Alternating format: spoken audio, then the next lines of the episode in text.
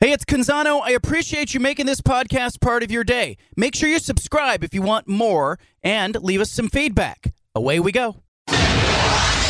Initialize sequence. Welcome to the Baldcast, a production of John Canzano's Bald Faced Truth.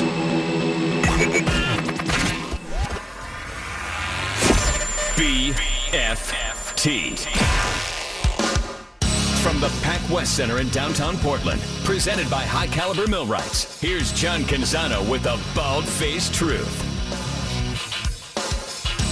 Well, the SEC is standing pat at 16 teams. The Pac 12 probably staying together if you trust the athletic directors. Trust? Can you trust anybody right now in college athletics? Uh, television, I'll tell you on today's show how ESPN could end up the kingmaker in college football. Also, we'll visit with some big guests.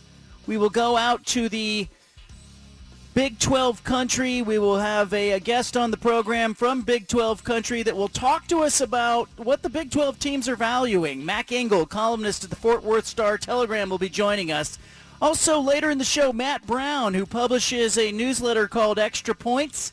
It deals with the business of college athletics. Matt Brown will be joining us as well. Great show on this Monday. It was a quiet weekend for the Pac 12. I felt like things kind of settled down a little bit. I didn't make too much of it, though, because I thought, you know, look, the Pac 12's in this 30 day negotiating window maybe uh, there is going to be a little lull here while we wait to find out uh, what the offers are from ESPN and Fox, presumably in this window, even if Fox uh, makes an offer. But uh, so I didn't expect too much to happen. But I talked to a couple of athletic directors over the weekend who said that they had been meeting in the last week every day. They had meetings every day, and in some days of last week, the Pac-12 ADs met for multiple days. And the athletic director told me that he thought that having a quiet weekend was a sign that the members were sort of settling down and settling into the idea that they are sticking together. That stick together sentiment, I think uh, the purists among us who would like to see the Pac-12 stay in their present form, uh, I think that is music to your ears if you are a purist out there who is a traditionalist, so to speak, uh, who wants to see the Pac-12 teams uh, not splinter in 15 directions. But, you know, last week we talked about this. A couple of Pac-12 ADs told me late last week that they were confident that the remaining 10 members of the conference would stick together. Now, does that mean they stick together and then they partner with the ACC? Does it mean that they stick together and do they absorb some Big 12 teams or do they merge with the Big 12 conference? I think all those things are on the table. But I had a third AD this morning tell me, quote, I would agree with those other two ADs. The dialogue has been candid, productive, and forward-thinking. The numbers point to the remaining 10 sticking together. Now, the ADs were on standby over the weekend, and I wrote about this at johncanzano.com if you want to check it out. But the silence over the weekend, I think, was greeted by athletic department leaders as a mostly positive sign. There was nothing to discuss. Nobody was leaving. Oregon, Stanford, Washington seemingly in place. You saw the report today maybe that the SEC is standing pat on 16. Uh, they expect to stay there. I think the Big Ten unless Notre Dame comes out of left field and changes its mind, is going to stand pat as well. Now, the Pac-12, as I mentioned earlier, is in this weird 30-day exclusive negotiating period with ESPN and Fox. ESPN and Fox are holdover um, partnerships that are existing with the Pac-12. So part of the contractual agreement between the Pac-12 and ESPN and Fox now says that the Pac-12 conference has uh, an obligation to give those two entities a 30-day exclusive negotiating period. I believe we're five days into that, maybe six days into that, depending on when they uh, formally made that or announced that. Um, but it appears to me that ESPN is the likely player, the likely partner moving forward. I think Fox uh, has the Big Ten Conference. Fox has UCLA uh, and USC in the next cycle. Uh, I think ESPN is the player who is most looking for Pacific time zone football games. And And for those of you who don't think the West Coast matters, it doesn't matter when it comes to the playoff. I mean, clearly the, the entire Pacific time zone has been left out of the playoff, and the West Coast, uh, everything from about Texas over, has been locked out of the playoff in uh, five of the last seven years. And but what you have here is you have ESPN as a likely bidder. And I am told by a television uh, expert uh, insider who is uh, talking to me about what is going to happen here that ESPN will make probably the first offer to the Pac-12 conference. Now, if the offer is a good offer, I think that will further incentivize these universities to stay together. Because right now it looks like they're galvanized. It looks like they've pulled together in the wake of USC and UCLA leaving. Now, there's some caveats here. I mean, there's some wild cards.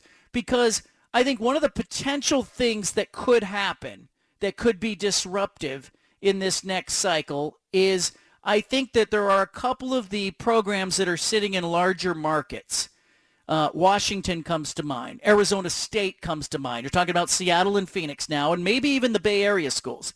I would expect that they're going to have a little bit of pushback within the conference uh, in that they may ask for some things that the other partners are, are not asking for if you uh, sort of read the tea leaves or read between the lines when USC and UCLA left the conference, there was some frustration at both Los Angeles schools with um, athletic directors and university uh, administrators saying that, you know, they they never had the Pac-12 reach out to them to ask about, you know, a larger share or should they be getting a multiple of what the other universities who are in smaller media markets are getting. And, you know, they expressed some frustration uh, on their way out the door here.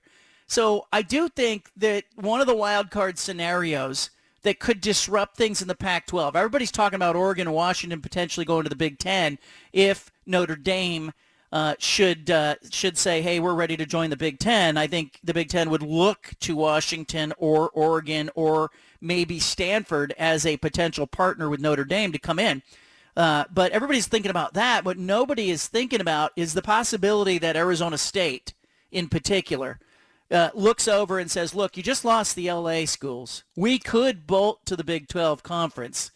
Uh, even though I'm hearing all this solidarity, even though I'm hearing all this talk about the 10 sticking together, I do kind of wonder about Ray Anderson, the athletic director at Arizona State he's a little squirrely. Okay, and we have seen Ray Anderson do some controversial things. One, he is standing by his football coach Herm Edwards. He seems to be in defiance about this. He is, uh, uh, you know, standing pat, digging in, uh, basically saying, "I'm staying with Herm Edwards." If you believe that Herm Edwards didn't know what was going on uh, during uh, the early part of the pandemic, when he had a bunch of uh, NCAA inquiries into uh, how they were recruiting and hosting recruits on campus. Like, you know, Arizona State is apparently standing by Herm Edwards, throwing assistant coaches under the bus.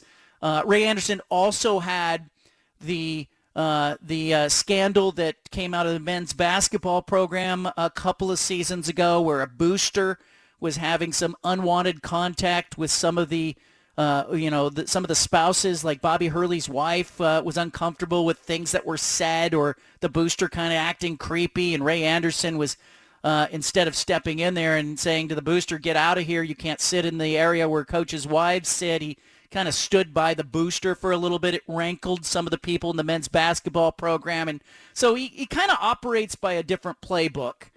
And and in some ways, I think he thinks he's smarter than everybody else in the Pac-12 conference. I mean, we've seen that in general from Arizona State. Michael Crow, the president uh, at Arizona State, has been uh, one of these long-term. He was the biggest Larry Scott supporter in, among the band, and and uh, I think really caused some harm to the Pac-12 in uh, thinking and operating the way that he operated and thought. But keep an eye on Arizona State because there's something that tells me that even though I'm hearing all of this kumbaya stuff about how we're going to stay together, and we're going to, you know, we're galvanized and, you know, we, we feel like we have some good options. That's all true. But I also think like if you're Arizona State and you're sitting in the Phoenix media market, you know you're in the largest media market that is left in the Pac-12 conference, essentially, aside from Stanford and Cal, which I don't think would play this game. But you're in a nice-sized media market in Phoenix. Um, you you might be inclined to play a little hardball inside your own conference. Uh, and you may be inclined to negotiate a little bit while everybody's talking about pulling together. I kind of wonder if Arizona State at some point will, I think, try to leverage the fact that they're in a large media market by saying, hey, we want a little bigger piece of the pie, or we want some concessions, or we'll vote to the Big 12. And I think that is on the table. Uh, and again, not hearing this from Ray Anderson. I asked today if Ray Anderson wanted to have a conversation. He does not want to have a conversation. I'm not hearing this from Ray Anderson, but I am thinking that Arizona State could be a little bit of a outlier as we talk about the rest of the conference kind of pulling together. Keep an eye on ASU uh, because I think they have operated in a way here that tells me that they may not be as married to the Pac-12 as the rest of the universities. I think Arizona, I think Utah, I think Colorado, and I think for the most part, Arizona State are probably on board. But I won't speak for Ray Anderson, right? I'm not going to speak for the athletic director. I'm only reading how this guy has conducted himself while he's been the athletic director at Arizona State. Um, he, he definitely thinks different, definitely marches to his own drummer, and I think in this case is probably thinking along the lines of, uh, you know, what can Arizona State get here while the Pac-12 is worried about it splintering in pieces. Um, you know, the the other universities in the Pac-12 have to know that you've got the Seattle, Portland, Bay Area media markets in addition to Phoenix and Salt Lake City. Now, if you're like Utah, Arizona, Arizona State, and Colorado, you would be trading Seattle, Portland, and the Bay Area for Dallas, Houston, and Orlando. Now, you may argue, hey, that gets you into Texas, but I think the West Coast TV markets matter to ESPN in particular. They have the ACC. They have the SEC. From a television strategy standpoint, the Pac-12's foothold in the Pacific time zone becomes a nice little advantage.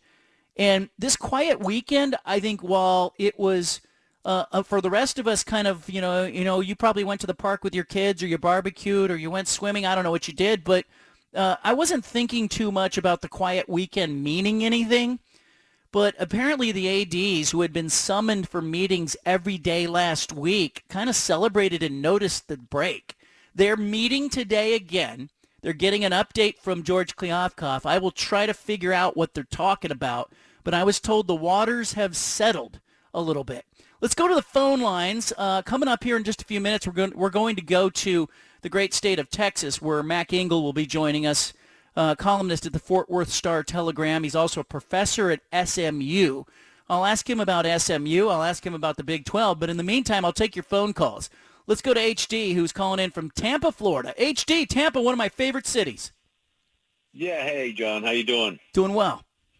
Good, man. Listen, uh, to looking at this from uh, 30,000 feet, I mean, it, it, seems pretty obvious um, that the ACC holds all the cards here because of the ACC network and, and their population. Population of the ACC footprint, that is every uh, every state that has a school in it, is 109 million. Population of the Pac-12 uh, is 69 million put together, that's 177 million people. That's more than half the people in, in the country. Now, obviously, all of them don't subscribe, but the bottom line is the ACC has 91 million people on their network, and the PAC has 15. So I, I think they're in deep negotiations and figuring yeah. out how they're going to split this up. I mean, you know, obviously the the PAC schools spent two three million getting all the um, uh, technical things on campus to hook up to their network, which is obviously the same thing the ACC schools did in the last five years or so. But it, it's a no-brainer. I, I keep, you know, it, it would be, well, how do you feel about if they would just do football and basketball on the network and the other and the, both conferences would kind of keep their other Olympic sports. Yeah, yeah I, know, I think internal. HD, I think that I think that's what they're thinking. I don't think that when they talk about a loose partnership, they're talking about you know the Pac-12 softball teams traveling to play against Clemson and North Carolina and Duke and whatnot. I think they're talking football and men's basketball in particular. I also think that it, in other sports there could be some one-off crossover games if it benefits both parties. Um, again, I'm a little allergic if I'm the Pac-12 to you know the alliance because of what happened with the Big Ten, but I think the ACC and Pac-12 makes sense from ESPN's standpoint. And let's be real, ESPN is the vote that counts in this equation. ESPN is the one who um, uh, has the has the glue, so to speak, to put this together. So I do think, though, the ESPN, if they're smart, they're looking over at what Fox is doing with the Big Ten, and they're going, okay, how do we respond to this? How do we sort of answer to this in the next decade? And to me, that answer is Pac-12 plus ACC partnership, and then looking at the Big 12 and going, hey, what do I want there? What do I want to survive? And you know, and let's go to Big 12 country. We'll do it next. I'll ask Mac Engel. He's a professor at SMU because I think SMU is potentially attractive to the Pac-12 as an addition. But we'll ask Mac Engel what he thinks about the mentality there in Big 12 country. How worried are they about that conference breaking up? Leave it here. You've got the home of the truth. Back to the bald-faced truth with John Canzano on 750 The Game.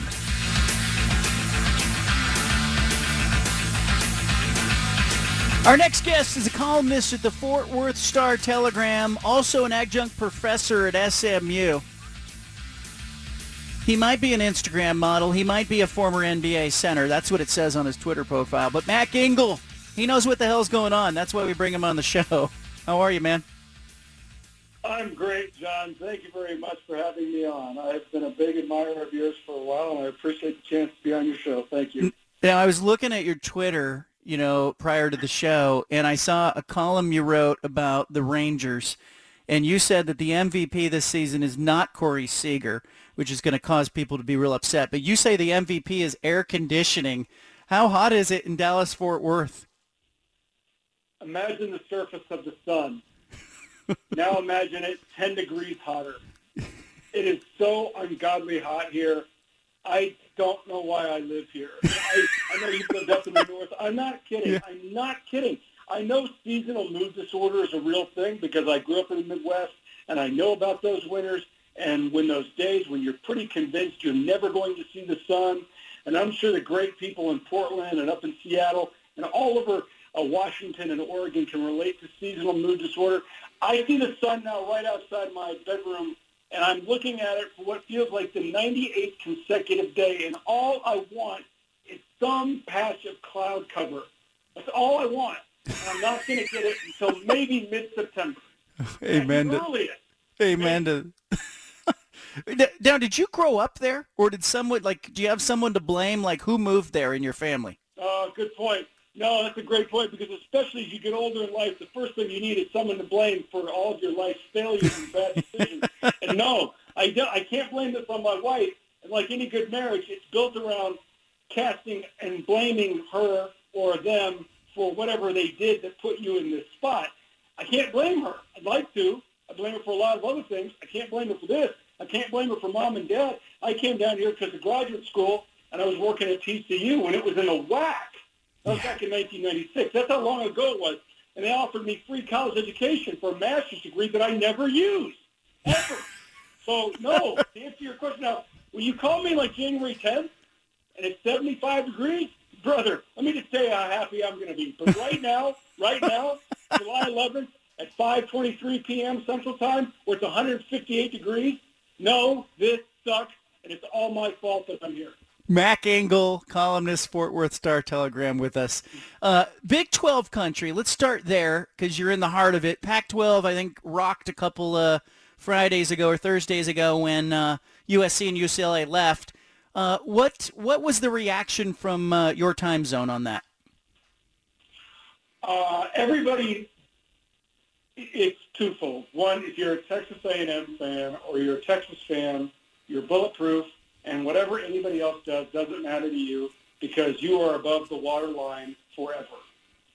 So college football could go down to 10 teams, and you know, as an A&M alum or fan or Texas alum or fan, you're fine, even though neither of your teams ever win the national championship. It doesn't matter. For every other school in the state, Baylor, Texas Tech, TCU, SMU, Houston, and then the rest, there's like a thousand of them, it scared the hell out of everybody because everybody is just only too sure that this increased consolidation of wealth in college sports is going to exclude them. And they may be right. I, I don't know, John. I, I don't know. But I, to answer your question directly, uh, it scares a lot of people here for a lot of good reasons. I, I'm, I'm not as scared as just an observer who's been around for a long time, but I understand the fear, especially if you're at TCU or at SMU or Baylor, where you think, oh no, they're, we're a small school, that means we're vulnerable, and they're going to leave us out. That's a justifiable fear. That, that, that fear is not without merit. But I think if you really look at it, if you really, really look at it, and I talked to Tim Brando today for a long time. Uh, he's a long-time college sports um, play-by-play guy who's been around been around the game forever. I, I I think more changes are coming. Like, and I followed your great work on it for the last few weeks. Um, and I'd be worried about it, but I don't think it's panic time. Like, oh no, we're not going to be a part of this model. I don't think we're there yet, and I don't think we will be for a long time. Where does SMU fit into this? Because I keep hearing, you know, again that that Dallas Fort Worth television market would be awfully attractive. I think to the Pac-12, and SMU comes up. Is SMU interested at all in possibly lining up with something like the Pac-12 or a blend of the Big 12 Pac-12? A minute, they would run over all of their mothers if they would get it because even though SMU is a national, I mean, we you know how this goes. SMU is a nationally renowned name in private education and higher education. There's a lot of very prominent, wealthy people who send their kids there. And that's a good school. It's in a really nice part of Dallas. But if you looked at it's a, that athletic department has poured money into that school. And if I think if you were to ask somebody nationally, you know, hey, gee whiz, where do you compare TCU to SMU? Forever and ever and ever, SMU is, you know, light years ahead of TCU in terms of national perception. But in the last 20 years, because of TCU's success in athletics, and certainly its place in the Big 12, it's closed the gap. And that's just the reality of it. And when it comes to marketing a university, nothing is more successful than a winning football team. If you're not an Ivy League school, North Carolina, Northwestern, Stanford, Berkeley, something like that, you, you've got to have a hook. And athletics is a hook for a lot of people, for a lot of schools. So I think SMU would do whatever it takes. I, I think the problem is, John, networks don't want them because even though it's in Dallas, it's a tiny school, and its relationship with Dallas is like that of a very exclusive island uh, in a very, very exclusive part of of Dallas, the neighborhood, and that's about it. I mean, it's a small, exclusive school. I don't know what the equivalent would that be in the Northwest. The one that jumps to mind is the University of Seattle but SMU's name is so much different. Like the, the name, the name Dallas isn't even in it. So I, I think SMU would do if if a, if a network or conference said, "Hey, you can be in this Power Five league, but the price tag's twenty five million, they would pay it yesterday. But I don't think they're going to be invited to that discussion uh, unless something dramatic changes. Mac Engel with us, columnist, Fort Worth Star Telegram. Also, uh, you work as a professor at SMU. Uh, let me ask you, like the Big 12 went through this with Texas and Oklahoma leaving, and it was probably a shock to the system. The Pac-12 is dealing with some of that. What can you tell fans in the Pac-12 footprint about what the Big 12 has been through? Uh, I would say the first thing you have to get over the hurt. And, and I know that sounds crazy, but there is hurt involved in this because you feel a certain sense of betrayal. I know people in Oklahoma, Oklahoma State felt it. I know people all over the state of Texas felt. And there was a lot of anger. And I'm not, and I'm sure you're going through it now with people at USC and UCLA. This is like real anger. This is like, you're going to hurt my, my business. You're going to hurt my, uh, the amount of business that I, that I expect to do every year at my sports bar when USC comes to town or UCLA basketball or whatever. And that's scary for a lot of people. Um, I would say once you get over that shock that your two signature members of a conference had left for more money, you will realize that it's going to be okay. You know, when I talked to Brando today, he mentioned something that I think I had I forgot, which is there just remains this time zone bias against the West Coast.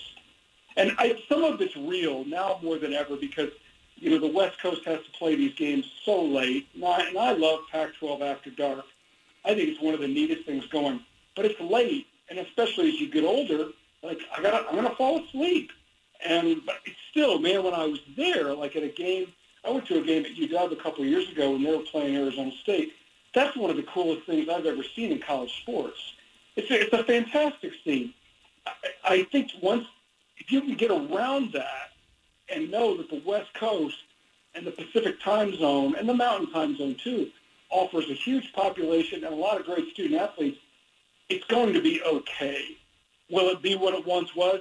Probably not, but it's going to be okay. I, I do think, John, my own personal feeling is that all these networks are not just going to throw in the toilet all of this inventory for just Big Ten and SEC games. That's not enough games. And John, I wrote this the other day. I'm sorry. I know SEC marketing is great, and that's phenomenal. But I'm sorry, you can't tell me there's really that much difference between Kentucky versus Missouri on SEC Saturday than Oregon State versus Arizona State on Saturday at 8 o'clock. They're the same game. They're, they're the exact same game. The marketing is a little cuter, but they're the exact same game. You have about 8 to 10 teams every year that are cut above everybody else. And within those 8 to 10, you have about two or three that are better than everybody else. And in college football, it's always been that way. So I think what's going to happen is that the Power Five may become a Power Four or remain Power Five. The names are going to remain the names. They're going to expand the playoffs from four to eight, to 12, or whatever it is. And then you know two conferences that make a lot more money than everybody else, and everybody else is above the waterline. And as long as those 50 or 55 schools have the affiliation with a Power Five name and a spot in the college football playoff, we will go on for, with business as usual for however long, and that's just the way it's going to be. Mac Engel, our guest, columnist at the Fort Worth Star Telegram. The Big 12, there was initial reports that they might be interested in poaching some uh, of the Pac-12 teams. I've now sort of heard that it, it's the Pac-12 that may be looking. Do you think um, there's a merger that could potentially form here, or does it have to be one cannibalizing the other? I don't see why they're. That's a good question. Do you have to cannibalize? I hope not. I, I, I hope not. Um, I just don't see. And I hear this stuff about alliance and partnership and all this stuff. I, I John, I don't see the. And I know you talked to the Fox guy the other day, the retired Fox executive. Yeah. You know, maybe he could speak to it certainly with a lot more expertise than I could. Is there a genuine benefit to merging the Pac-12 and the Big 12? I understood last year talking to people who knew, who really knew the Pac-12 when they were seriously considering expanding. There were two schools they had in mind, primarily because of the time zones and their access to the respective markets, TCU and Dallas-Fort Worth, and Houston, obviously, in, in the city of Houston because they spent a ton of money on athletics. They've been pretty competitive, and they're in massive markets.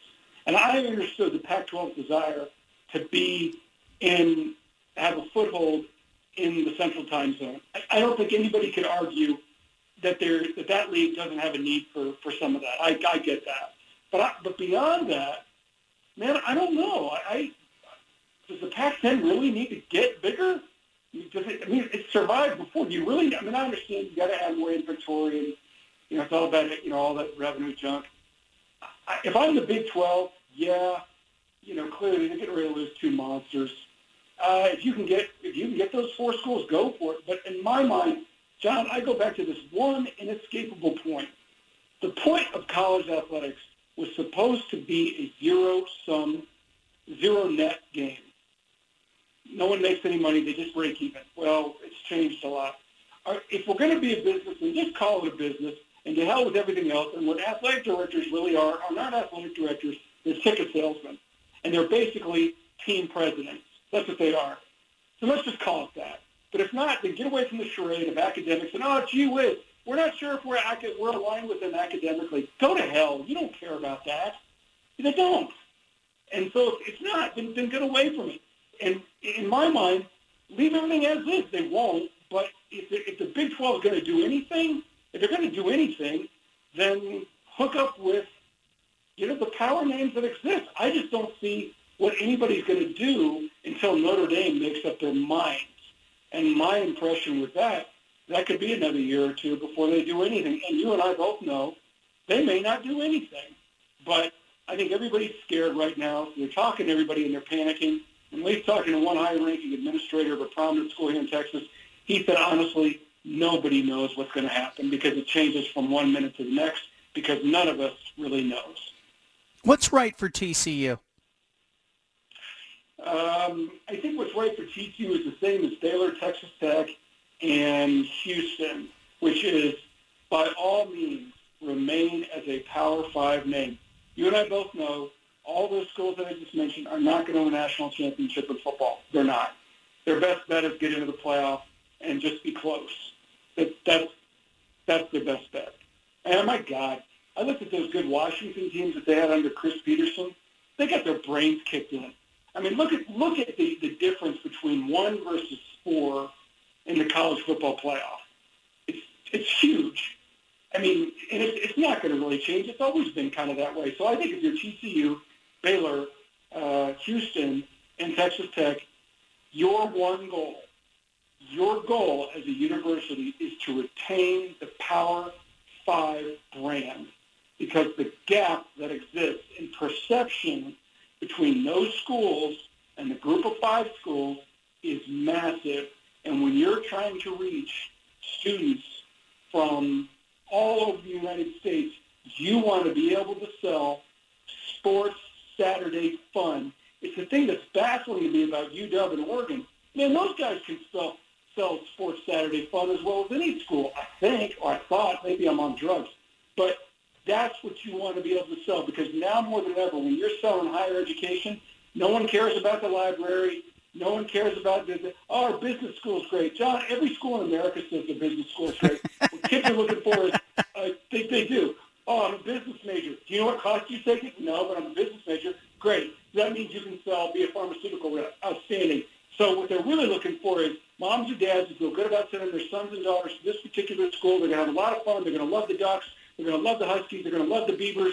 And they're going to have a lot of fun. They're going to get drunk with their friends. They're going to make friends for life. And they got a four-year degree that said that really was more about fun than it was higher education. Because the truth is, when it comes to higher education, thanks to the internet, we can be uh, stratospherically intelligent at the charge of a Wi-Fi router for a month, whatever that is.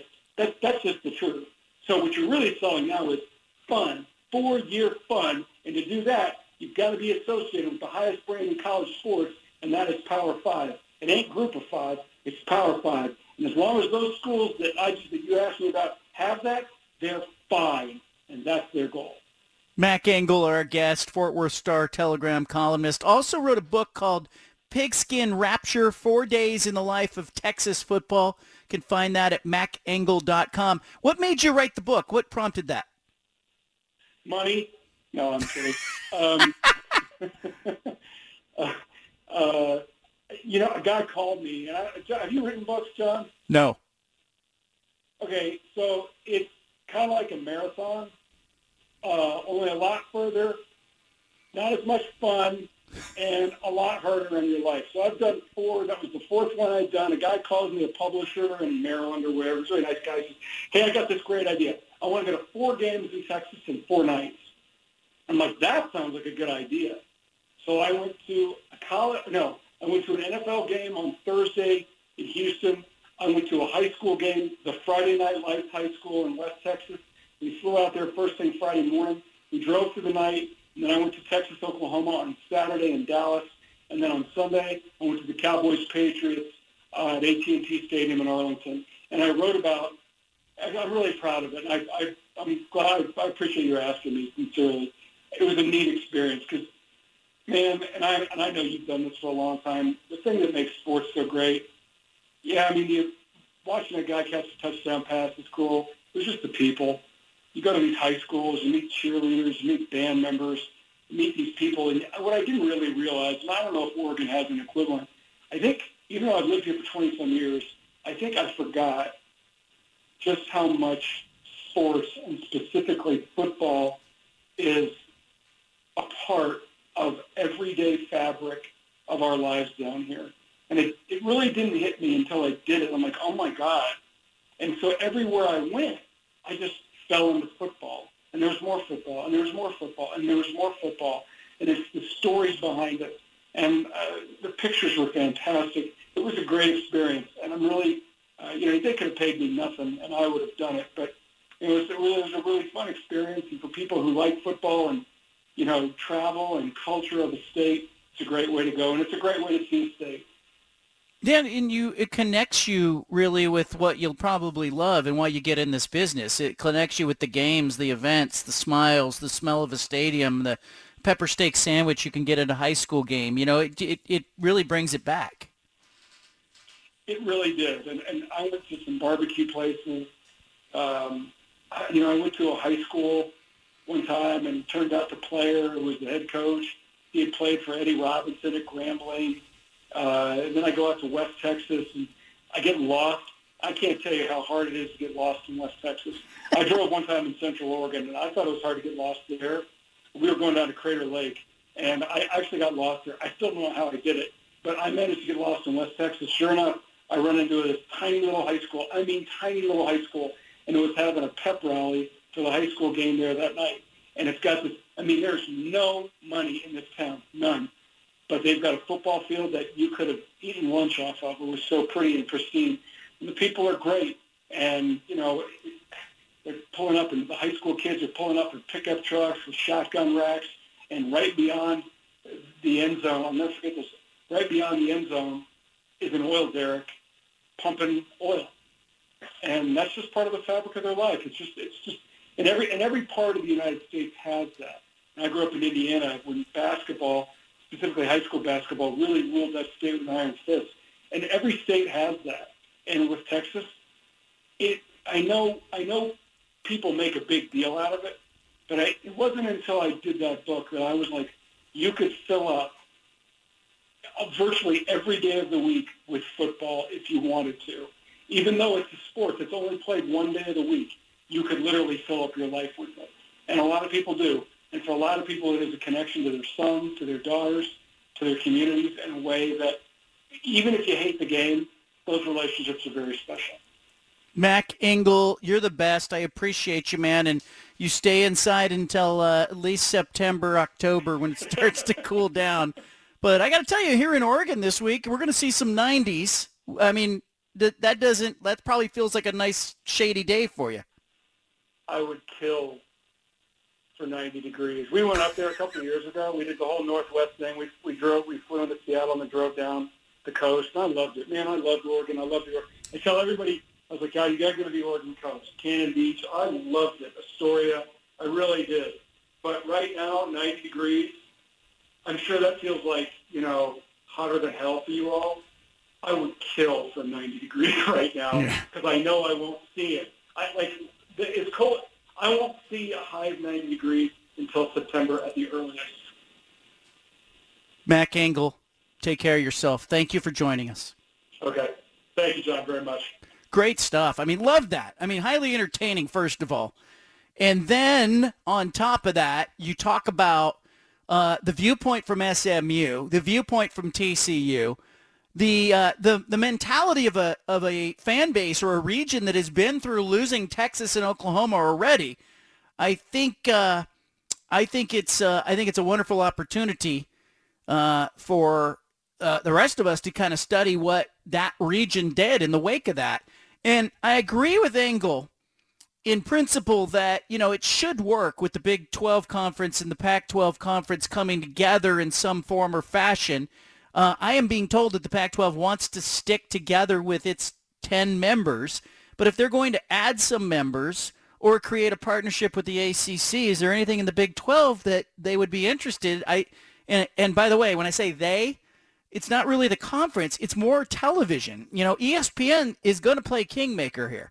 ESPN is probably the entity, unless Fox gets interested in a blend of the Big 12 and the Pac 12, ESPN feels like the player here that would come in with the strongest bid. I want you to leave it here. More on that coming up. You got the BFT statewide. Back to the Bald Faced Truth with John Canzano on 750 The Game.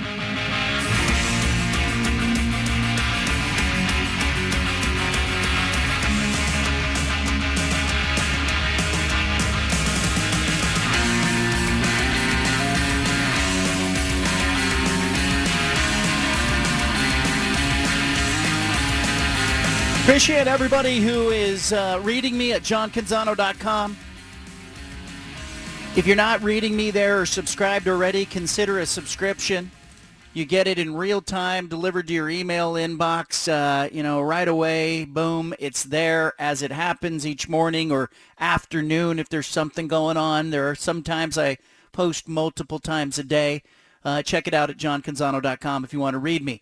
Uh, we uh, have a whole bunch of things to talk about, a whole bunch to catch up on. We got a big splash coming up later this hour. Also, uh, I want to talk a little bit about track and field that'll be taking place. The World Championships coming to our state. I feel a little bit track and fielded out. Is that a term uh, that I can use? Track and fielded out. Like there's just been a lot of track and field, and I know that our state is known for it.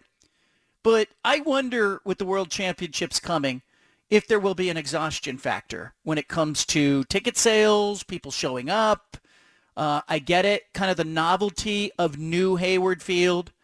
Uh, I think some of that has worn off from the diehard people who have already been in and seen it. And I think, uh, you know, Oregon was wise to make an investment in track and field. I, and I think it's uh, a marvelous facility. But I just kind of at some point wonder about an event in the middle of summer, in smack in the middle of July, uh, after you have had – state championships in high school, uh, Pac-12 championships, NCAA championships, uh, the U.S. championships. Um, everybody's gone on a fun run, and now here comes the World Championships. It's a lot of running, jumping, high jumping, pole vaulting, hurdling. I mean, it's just a lot to take in. I think, you know, it's it reminds me a little bit of you know, the Bay Area is an interesting study. I worked there, lived there. I grew up there. I worked at the Mercury News in San Jose prior to coming to the state of Oregon. And it was one of my stops. I covered the NFL. I covered Major League Baseball. There was just a, I don't want to say apathy, but there was, there's a lot going on in the Bay Area because I don't necessarily think it's apathy because it's not like people are sitting on their porches going, eh, I can't get off my porch. That's not it.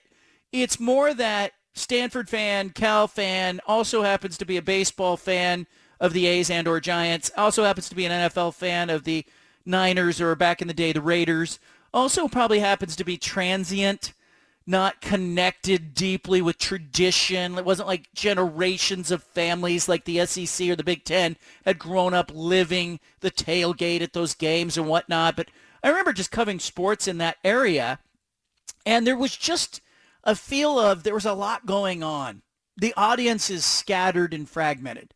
And I feel like that is going to affect the World Championships in Eugene as much as anything that there are families who are vacationing. There are people who have seen track and field and been out there, and maybe they're curious about it. Maybe they'll go back out at and check it out because it is an opportunity to see like the world's greatest athletes in in athletics uh, compete, aside from an Olympics. But I just kind of wonder if we're going to see a little bit of a disappointing turnout come World Championships. Leave it here. Our big splash is coming up. Back to the Bald Faced Truth with John Canzano on 750 The Game.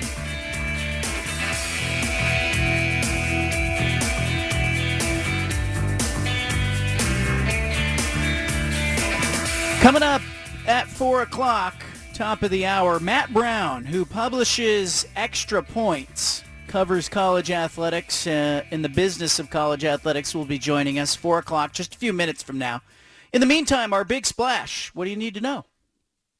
This is the one thing you absolutely need to know today. Look, look, look at it. Where? Down there. Puppy. The Big Splash. Well, the NBA Board of Governors, they will meet tomorrow, and they are expected to approve the play-in tournament as a permanent and regular part of future league seasons. The NBA has been voting on the play-in's inclusion on a year-to-year basis the last two seasons, but it appears as though they are ready to make it a regular component of the league's schedule. They're also expected to uh, explore some other options. The NBA uh, looking at an in-season tournament. They're going to discuss that. both the play-in and the in-season tourna- tournaments will need to be collectively bargained with the players union, so pump the brakes on that. But they've talked about a purse of a million dollars per player on the winning team. The players would like to see a little more financial and competitive incentives. Million bucks for you, million bucks for me. Sounds like a good idea. I'll join that tournament.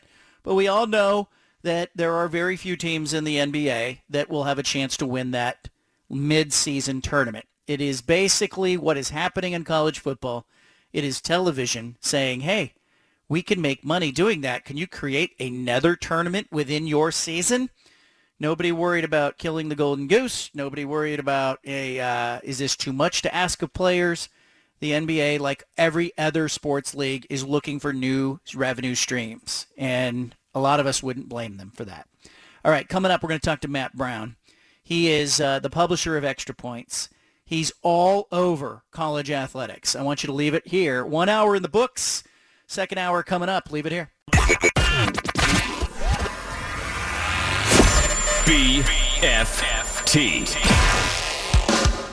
From the Pac West Center in downtown Portland, presented by High Caliber Millwrights, here's John Canzano with the bald-faced truth.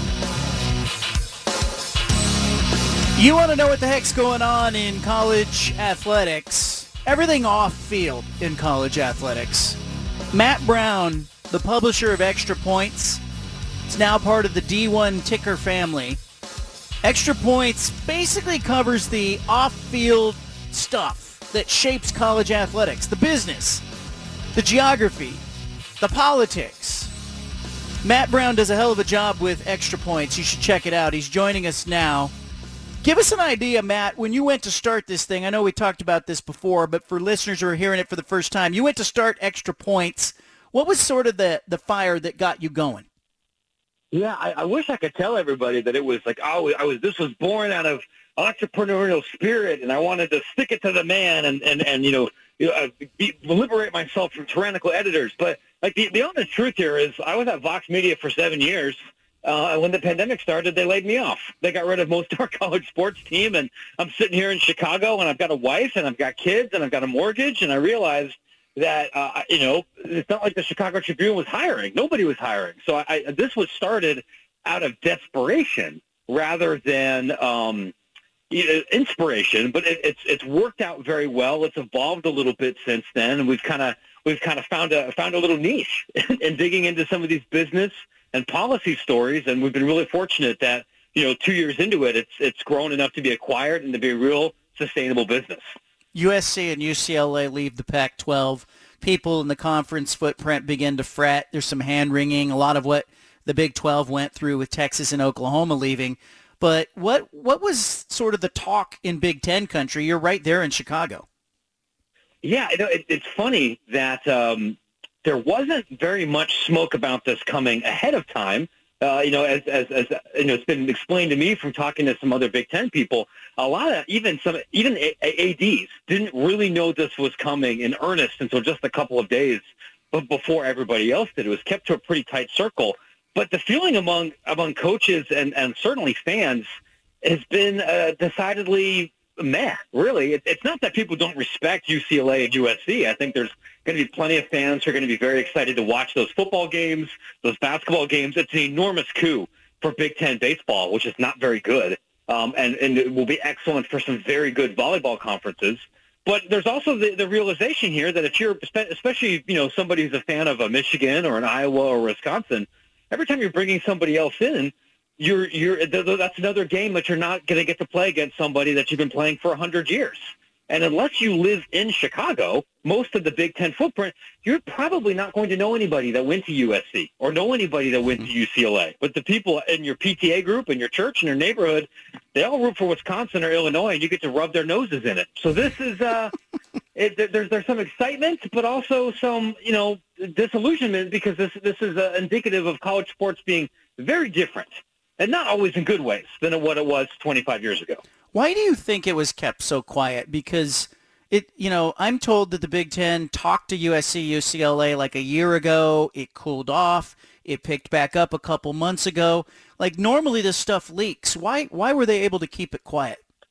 It's it's a great question. Um, I mean, I, got a very very faint you know whiff of this, you know, three or four months ago, and and asked around was told there's nothing really to it, and and these kind of very basic, very you know conversations between conferences and schools or between conferences and schools through inter- intermediaries like consulting firms, those happen more often than fans uh, w- might might think, but they often don't progress beyond that point, and so there's nothing really super meaningful to report. Um, one possibility here is that a lot, uh, you know, Kevin Warren's still relatively new. Uh, uh, some of the presidents involved within the Big Ten are, are relatively new, and while that creates some problems of trust and can make policymaking difficult, if you're new to the club, maybe it's a little bit easier for you to keep a secret because you don't have 25 years of inertia and gossiping and relationships where these sort of things kind of come up. You're not as tight with uh, with with other reporters or anything. So that might what was a a real problem for the Big Ten, I think, during the COVID year might have been an asset in trying to get this done very quickly and quietly.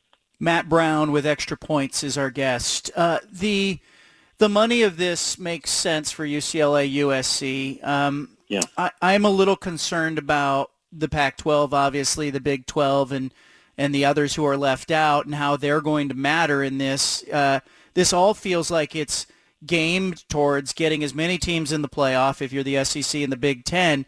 Do you think there's room for a third amalgam, a conference, a third entity to emerge as a player here? I, I, I would think so.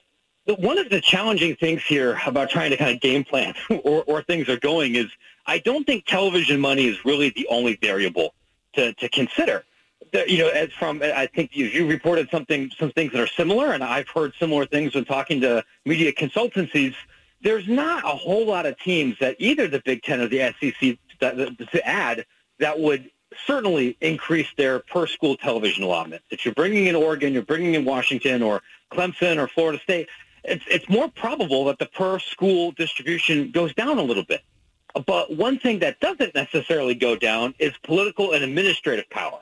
And that's a little bit harder to kind of handicap. Like, are there enough good college football or college basketball or sport or programs to have a, a very viable league outside of these big two leagues? Sure. I mean, Big 12's won two, what, two NCAA men's basketball tournaments here over the last four years.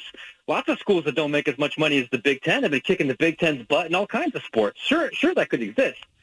But if political control around whether that's through the NCAA Transformation Committee or the or who ends up running or determining play, uh, you know, championship access for these other sports, if that becomes increasingly consolidated by two leagues, that's a different problem. And I think what I would be more concerned about isn't so much that the Big Ten is only operating here out of money, Oh, but I would be more concerned if, you know, depending on how the transformation committee goes, if, if maybe some administrators realize, look, if we expand to 20, we could get like 19 teams in the softball championship. Why don't we just run that thing? We we we could run the volleyball tournament. What are we doing sharing anything with the Southland? That creates a different issue. The Pac-12 in the entire western part of the United States is not factored in the playoff. How concerned are you, Matt, as you look at just the health of college athletics, college football, when you see a swath of the country just tuned out? Yeah, I think I really do think it's a it's a significant issue we have had a lack of parity in college football almost as long as we've been having college football. It's maybe a little bit ahistorical now, but you know, you look back at the, the 70s, it's generally three or four teams that are dominating everything. That's how it was in the 50s, but there's usually been more geographic distribution. And it's difficult to see a way where that changes in the near future, even even if money is, is spread around, simply because there's really only one part of the country that really produces most of the really good college football players, and that's that's the Southeast. You know, I I, listen, I love the I love the West Coast as much as everybody. There's not as many really good fat guys out there. It's not the place to get the depth of defensive tackle or defensive end talent that you can get in Georgia and Alabama and Louisiana, and that's getting worse, not better. And and you know, even even if, if money is more dist- uh, redistributed or, or playoff access is redistributed, I'm not sure how that changes. And I definitely don't think that's healthy. Just like I don't think it's really healthy that the Northeast has mostly been removed from from national college football relevance and and really has been for the last 15 years too. It would be better for the sport if Oregon or USC or UCLA became more championship contenders on a regular basis. Matt Brown with us. Extra Points is the newsletter. It's part of the D1 Ticker family. They do a great job covering sort of the business of college athletics. It feels like, um, you know, I, I agree with you that more than television should matter, but it feels like ESPN could play kingmaker here. And if they wanted to, just they could bet and back the Pac-12, and it feels like it would be bad for the Big 12. I don't want to see that happen. I would rather see – the ACC, Big 12, Pac-12 come up with some kind of antidote to what we're seeing with the SEC and the Big 10. But am I asking too much? Am I being Pollyanna here, Matt, and dreaming that that we could find a solution that kind of works for everyone? Well, I mean, it's may, maybe a little bit, but it, it, it, kind of depends a little bit, I guess, on uh, how we define works. Like, I would love it if there was a way to make the math work, or some kind of Pac-12, ACC, you know, fusion where ESPN took over some of the management of the Pac-12 networks, and Pac-12 presidents would love that because then they get to say that they're sharing an institutional alignment with UNC and Wake Forest and uh, and, and, Boston, no, well, not Boston College, or, or some of these other great schools on, on the East Coast. But the, I don't think the math works to the point where it would be anywhere near like parity with the Big Ten or the SEC. And it doesn't necessarily have to be parity right? Clemson is not does not have financial parity, and they've won national titles. And Florida State doesn't have the financial parity, and, and they've in the past, you know, competed for college football playoff bids. But but you could do better. I think this sport would be diminished, particularly out here on the West Coast, if five leagues became three or became two two and a half. Uh, and I'm, I'm hopeful it does not get to that point. And I, I, I, I see that you've said this, and that mirrors the conversations I have had with senior associate athletic directors and ADs. I'm hearing a quiet optimism that this might be able to work out for, for the Pac-12. I, I'm definitely hearing less of existential crisis than maybe five days ago. We're talking to Matt Brown, extra points. Yeah, I would love to find that happy medium. Let's talk uh, specifically about USC, UCLA, and the Big Ten. How competitive can they be? I had an AD in the Pac-12 today say hey, UCLA basically announced they're going to be a basketball school. There's no way they're sniffing the playoff in that conference. Uh, how do you read their level of competitiveness in the Big Ten?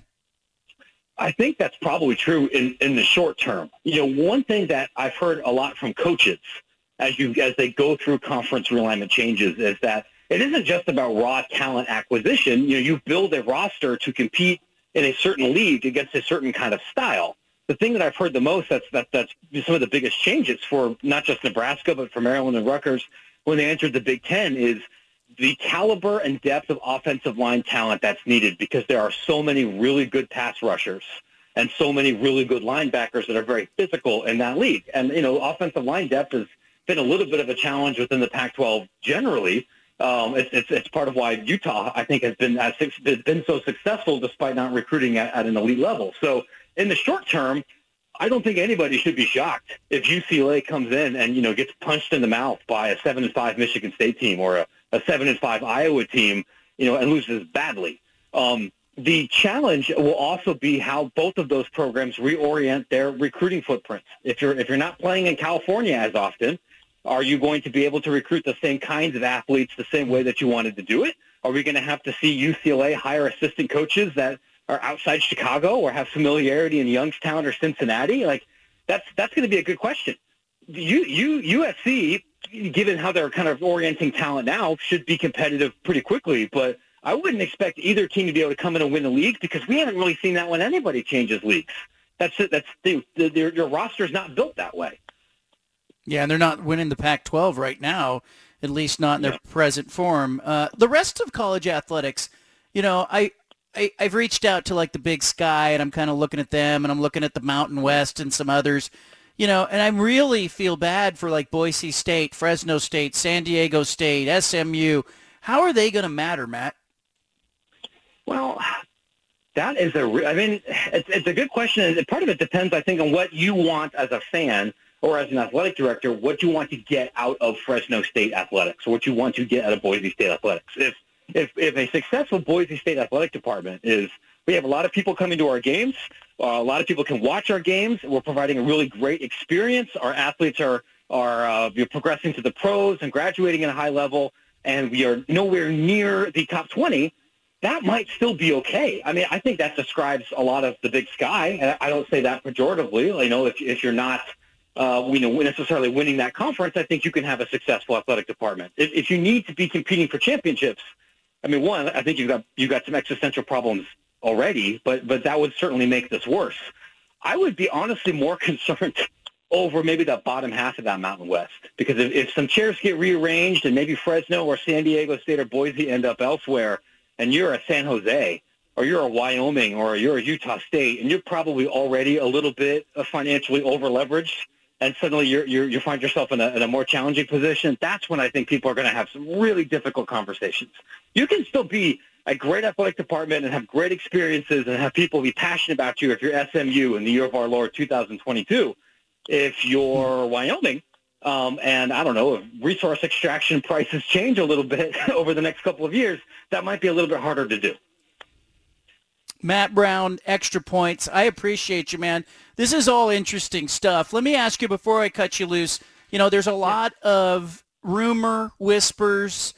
Um, you know, everybody's got a theory. How do you, as a journalist, know what to report, what to retweet, what to trust versus maybe stuff you should just read and go, okay, let's uh, grain of salt there. this, this is this is really hard, and uh, I'll, I'll, I'll talk about this specifically in the context of realignment because there's there's so much stuff that gets thrown on social media, right? But I think it's important for fans and listeners to understand is that the number of people that have direct firsthand knowledge of what's actually happening in these in these kind of conversations is generally really small. And I know that because I've broken some of these stories at the FCS and one AAA level. So coaches, and especially assistant coaches, almost always know nothing about realignment. It's not because they're stupid. It's just because they're not in these meetings. So when I look at you know uh, news outlets that are primarily just talking to coaches, and they suddenly have a big realignment scoop, that makes me wonder. All right, did they talk to like two assistants, a GA, and a coach, and none of them really knew what they were talking about, and they said this thing? That is how uh, speculation suddenly becomes sourcing right? Not even every AD always knows. And so I think as a consumer, you have to ask yourself about anything, but especially about realignment. How likely is it that the unnamed source in this particular story actually is somebody with direct firsthand knowledge of these kind of conversations? If you're looking at something that Ross Dellenger posted and you know that he talks to university presidents and conference commissioners and senior media executives all of the time, I think it's a different calculus than when you when you read your local 247 uh, or, or subreddit the, the weird thing about college college sports, I've, I've joked about this too. You still kind of have to read some of those things because, like, one out of a hundred times, like Dr. Fart 420 is actually a regent somewhere and actually does know something, and you and then like it, it gets leaked. So you got to you got to make the phone call, but almost always it's full of baloney, and there's a lot of baloney when it comes to conference realignment on the internet. Amen to that. Matt Brown, he's a good follow on Twitter. He's a good read at Extra Points. Appreciate what you do, and thank you for your time, Matt. John, it's, it's always a pleasure. Thank you very much. Uh, happy to do it again later on. Good stuff from Matt Brown. Follow him and read him. And and look, I'm going to join the refrain. Like when he talked there about knowing what to trust, what to believe. There's a lot of nonsense out there. There's a lot of people just throwing things against the wall the conference members themselves are anxious. Even the core members, even I think even members like Oregon, Washington, uh, Stanford, Cal. I mean, everybody's a little bit unsettled by what happened with USC and UCLA leaving, in part because nobody saw it coming, and now because they all want to keep the Big Ten and the SEC at least in view from the front windshield, so to speak. Like they want to be able to look out the windshield and say, oh, I could still see them you know, like when you're caravanning on I-5 with other family members, maybe they're not from the area and you're like, okay, where did they go? Or, you know, are they still in sight? Uh, I think the conference members want to do that, but there's a lot of people throwing out their own agendas, so to speak. And I think it's really difficult at times to kind of navigate that. And I'll just tell you this, like I read Jon Wilner, I trust Jon Wilner, I follow Jon Wilner. There are a few national people that I read um, I will tell you that I hear a lot of things. Uh, I will not uh, report uh, rumor or innuendo. Uh, I have to hear it from the horse's mouth. When I tell you I talked to two Pac-12 ADs who tell me that they feel the remaining members are going to stick together, And then a third tells me this morning, I agree with those other two ADs. The dialogue's been candid. It's been productive. It's been forward thinking. The numbers point to the remaining 10 sticking together. Like that is coming from an AD within the conference. So I think that's newsworthy. That's worth paying attention to. Does it mean that something could change or wouldn't change? No, we don't know that. We don't know the factors. We don't know. Notre Dame decides all of a sudden, hey, we want to join the Big Ten. Uh, that could change the calculus a little bit. But it kind of gives you an idea as a citizen slash reader slash listener when you see me report that at johncanzano.com in the morning uh, you're having your coffee, you know kind of where the Pac-12 is, where their heads are. And, you know, I'm not going to throw every wild scenario I hear uh, uh, out there because I just think it, it muddies the waters. But I think you got to consider, you know, as as Matt was pointing out, when you talk to sources, what's their motivation? You know, if I'm talking to somebody at Oregon State or Washington State, I know that Oregon State and Washington State are especially worried about the conference fracturing. So I have to take that in consideration. If I'm talking to somebody at Oregon or Stanford or Arizona State or Arizona, I know it's a very different, uh, very different framing of that same conversation. Uh, Utah in particular, Utah is interesting because they're they're a newcomer to the conference, so to speak, with Colorado, and yet they've got the geography of the Big 12 that can work in the Big 12 or work in the Pac-12. But I feel like Utah, Colorado, Arizona are probably mostly in alignment with George Kliavkoff and what is going on. I think Arizona State is in there too, but I think Arizona State is playing a cute little game right now. And I think Arizona State is trying to see, you know, play like they're on the fence a little bit so that if there is a rights deal with ESPN, Arizona State, because they're in the Phoenix market, can go, hey, we're in a bigger market than Oregon, Oregon State, Washington State, Colorado, and some others. Uh, you know, what about us getting, uh, instead of one share, can we get 1.5 shares? Can we get a little more money? Because we're bringing more media value. I think those conversations are happening. Anna's going to pop into the studio. We'll talk more about what it means. Uh, I had a good mail day today. We'll talk about that and a whole bunch more. Leave it here. You've got the home of the truth. Back to the Bald Faced Truth with John Canzano on 750 The Game.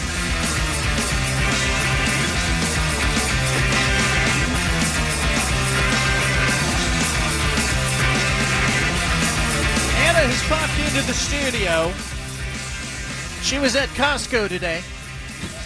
How was that experience at Costco, Anna? It's packed, man. What is today? Monday? I was surprised. That uh, apparently Costco's got a summer rush crowd. Did you get a hot dog and a soda when you're at Costco? Because that that's what I think of immediately. Is they do something with those hot dogs? Yeah. Sean, can you back me up on that? Their hot dogs are really good, but I prefer the slice of pizza Oh no no no no the hot or the chicken bake or the churro.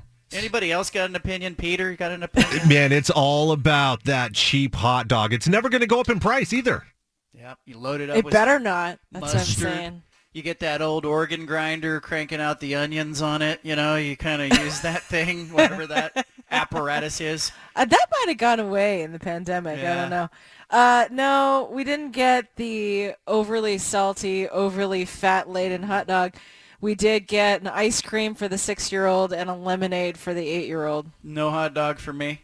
No, You couldn't have fit it like in your pocket. I Could could have. put it in your pocket. Could have. Sometimes they get I'll the, remember that next time. sometimes. I get the damn thing. You know how they give you a soda with it? You Yeah. know? That's like a buck fifty. I think. Yeah, yeah, You get a soda and Uh-huh. a dogger. yeah. It's the best deal around. Sometimes I just I just walk away, leave the soda cup right on the counter. Where No, they, you don't. Yeah, I just walk away. Wow. I'm there for the dog. You know. what restraint you have? I always felt like Costco missed an opportunity How? because I feel like the two places, there's really three places I really enjoy a hot dog. One is a 4th of July. Okay. It's one of the few times I feel good about eating a hot dog. Okay. Okay. Costco's another one. Yeah. And then a ball game is That's third. three. That's what I said. You said two, I said and two, then you named and I, three. I said there, there's a third. okay. Play the tape. I, I, but I always felt like, what if, what if Costco? Let's just hypothetically say this. What if Costco could build a Major League Baseball ballpark in Portland? Yeah. and then they could sell the Costco doggers Yeah. at the concession stands, and their Yeah. novelty would be, hey, they're just a buck fifty. You can go pay nine bucks for a Dodger dog or whatever it costs now. Yeah. You can go to AT and T Park and get garlic fries for twelve bucks, or you can come to Costco Ballpark. Mm-hmm. And by the way, if you have a Costco card, Yeah. you get the hot dog for a buck fifty. Oh. Oh, yeah. Am I marketing genius or what? Like you know? Yeah, Costco going into Major League Baseball. That's uh, uh yeah, I see that. Yeah, and then No, I don't. here's the other thing. you know, let's just take the Costco mentality. Yeah. Every seat costs the same price. Mm-hmm. First come, first served. Yeah. See? I like that. You know? Uh-huh. Peter be lining up. What do you what do you call the team if Costco's involved? Is it the Portland five gallons of mayonnaise or it's the Costco Hoarders. 500 Mr. Freeze Pops for $12 team. yes? it's the uh, it's the Portland hoarders. That's what it That's is. good. It's it's the land of overconsumption. That's what it is. Nobody needs that many Dixie cups, but we own them. You know. As with Anna, I was unloading the back of her car today. it was oh. all the usuals: potato salad, There was no potato salad it was this time. six things of water. You know what got me this time? The kids, like, they, they were so happy when they brought the samples back. I don't know what it is about the Costco sample people, but our children absolutely love a free sample like nothing I've ever seen. Uh, that's that was basically lunch today. Was the free samples at Costco? Yeah. And I've never seen like it's for some reason like when they're serving it on those little paper thin It's a novelty. mini cupcake wrapper things and a little mini spoon or whatever. It's a novelty, and they will eat no like they could stick anything in those little cups, and our kids will eat them. So then I fall for it. I go, "Oh, you ate that? so let me pick up a package of that, you know, tikka masala that I think you like." And I did. I bought it today because they ate it and seemed to enjoy it. And you know the reality Yeah. Is I'm going to go cook that tikka oh. masala at home and they're not going to eat it. You know what you need to do? You and I need to get shower caps on and white coats. and we need to stand around serving those things It's a presentation in like issue. the hallway. You'll be in the hallway with like, you know, whatever that item was that you just mentioned. I will be like down the other hall and I'll have like, you know, the chicken patty cut up in small pieces. Yes. But we're wearing shower caps. Yes. You know? It's a presentation And we're issue, making small talk. Yeah. You know, you can find them right there in the freezer section. Right over there. Just a little, uh, it's very easy uh, to put these together. That's what our meals will look like at Yeah. home. That'll do it. There's nothing Yeah. harder, Peter, you can back me up here. There's nothing harder than getting like a five, six, seven, eight, nine-year-old kid to sit still and eat at dinner and lunch, breakfast too. Uh, John, I could take the final hour and a half of this show, but I will just agree briefly. Yes. We've toyed with the idea of seat belts on the chairs to keep the kids seated, and they just buckle them in. I don't Straight know what jacket. it is. They don't.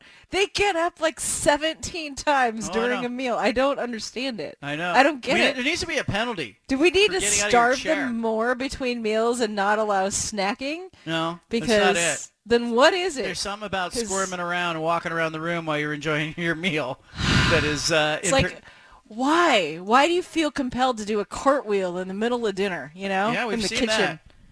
We've seen that. Why? Why? Let me show you. Whatever we're talking about has to become an immediate demonstration too. Yeah. Hey, I, I think it's your fault. w- did you uh, did you rollerblade today or roller skate? Oh yeah, and then they they're up out of their seats for yeah, some reason. I know.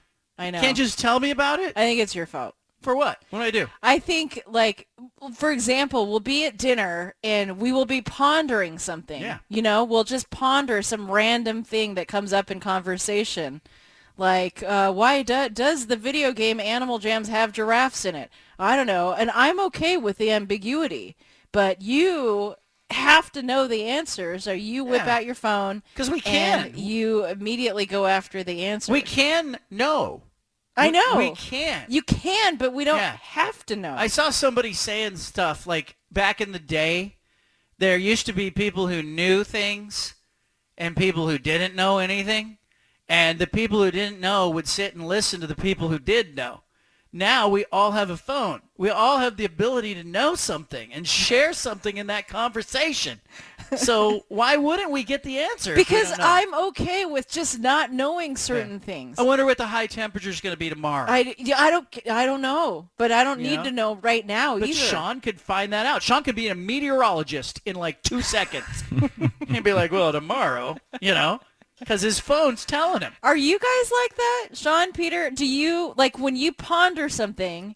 Are you okay dwelling in ambiguity for even like five to ten minutes, especially during a meal, or do you immediately have to get the answer? I need the answer right away. I'm not gonna lie to you. I go to my phone right away, and yeah, rather than thinking about it, like it just sticks in my head if I don't do that. So yeah, Yeah. I'm definitely going with the the latter. Yeah, see, I can wait a little bit. I mean, if we're doing nothing else, you know, just staring, you know, slack jawed at the TV, I'll look it up.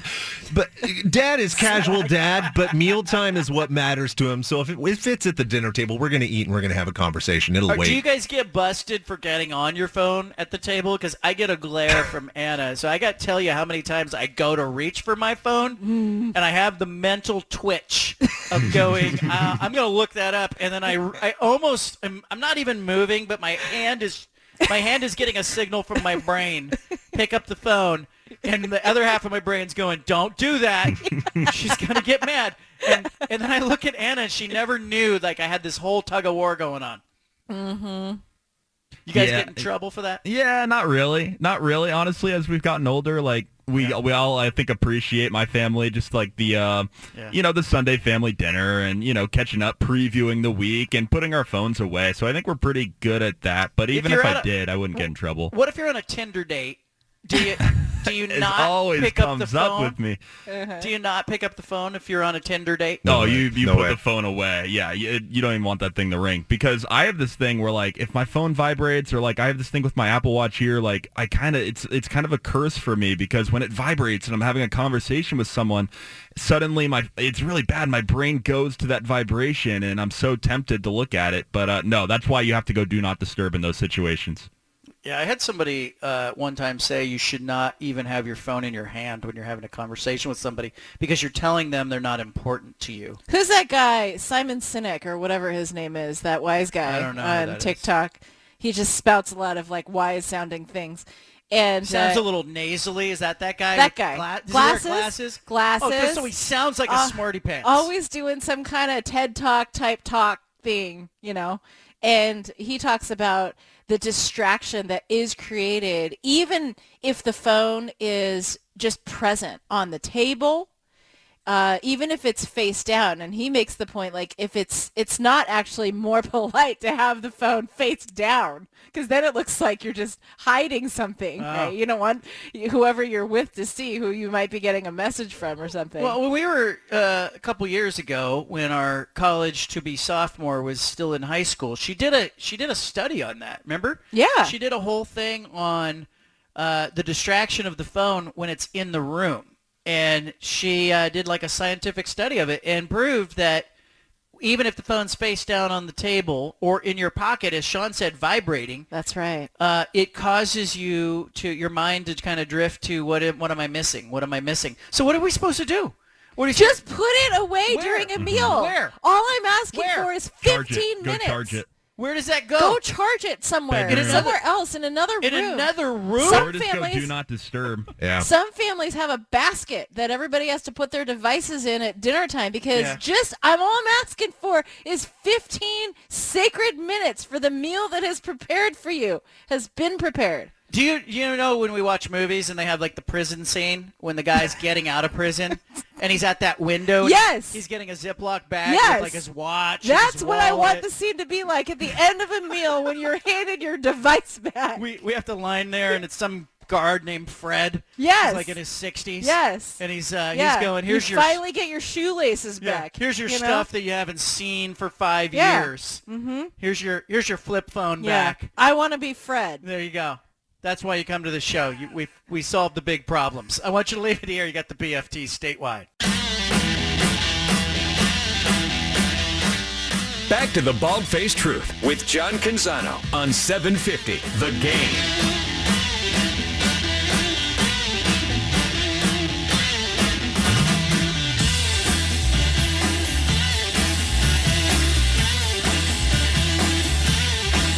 Some news out of Pittsburgh today that made me uh, that made me kind of think about the good old days. Heinz Field, Pittsburgh Steelers' home venue. Uh, it's been known as Heinz Field since it opened in 2001. Stadium will uh, now be known as Acrisure Stadium beginning this season. 15-year deal. Acrisure is a insurance broker. Uh, they also have the naming rights to an indoor arena in Palm Springs. So now they're adding what used to be Heinz Field to their stable.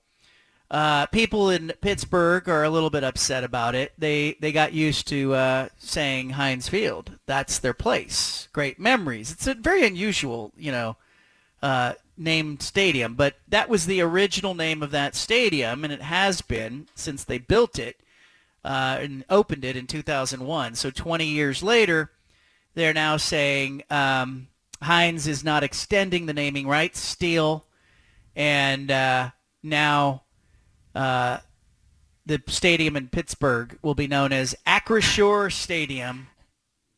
It reminded me a little bit of when the Rose Garden Arena changed to Moda, it, now now known as the Moda Center, and I resisted that full force. I think a lot of us still do. I called it the Rose Garden Arena for the or the building formerly known as the Rose Garden Arena for a long time. Uh, what do you make of this, Anna? Like, do fans care about this stuff? I, I think they do. Like, I'd love to know, first of all, what that conversation was with Heinz.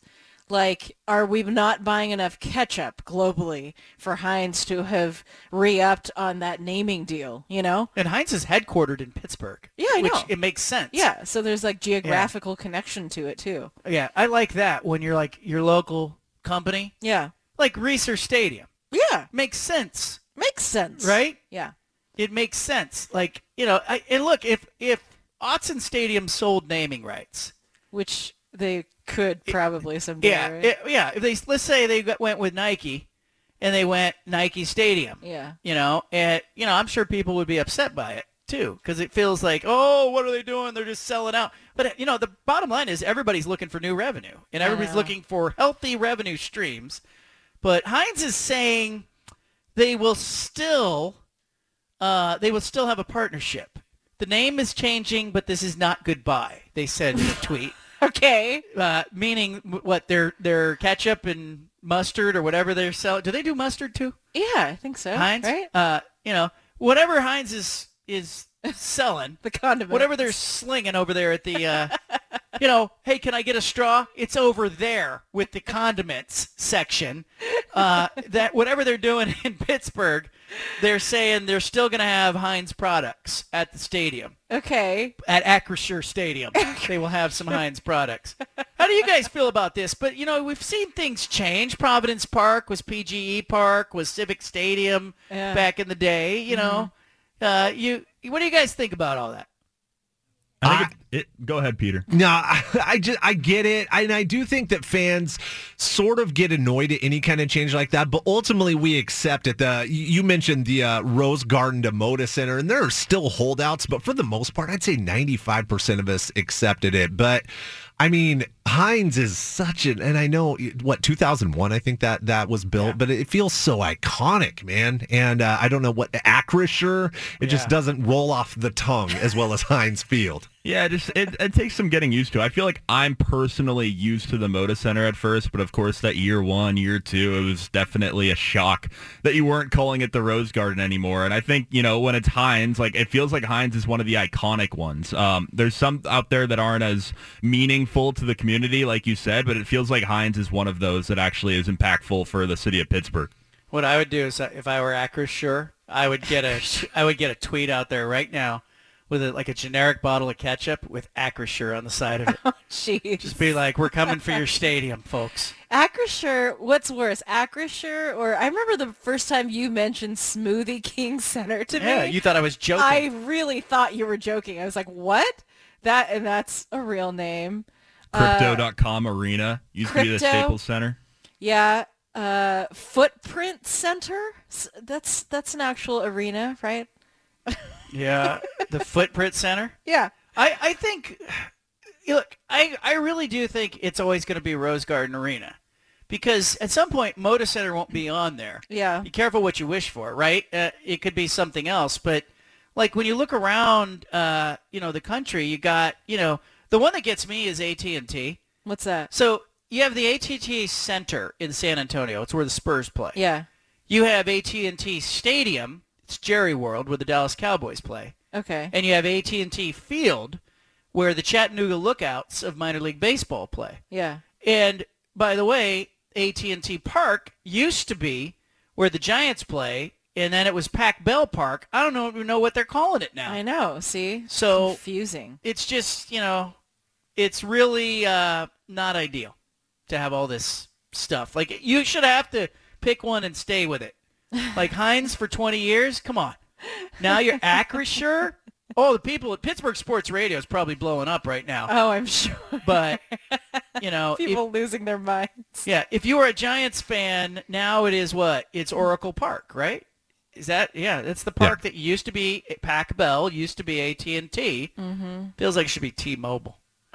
You know, as it's cycling through all those things. Um, Climate Pledge Arena, we've sort of gotten used to that. I think that one's cool. that is really cool. Alaska Airlines Field at Husky Stadium. See, the Huskies sold it, but they didn't sell out all the way.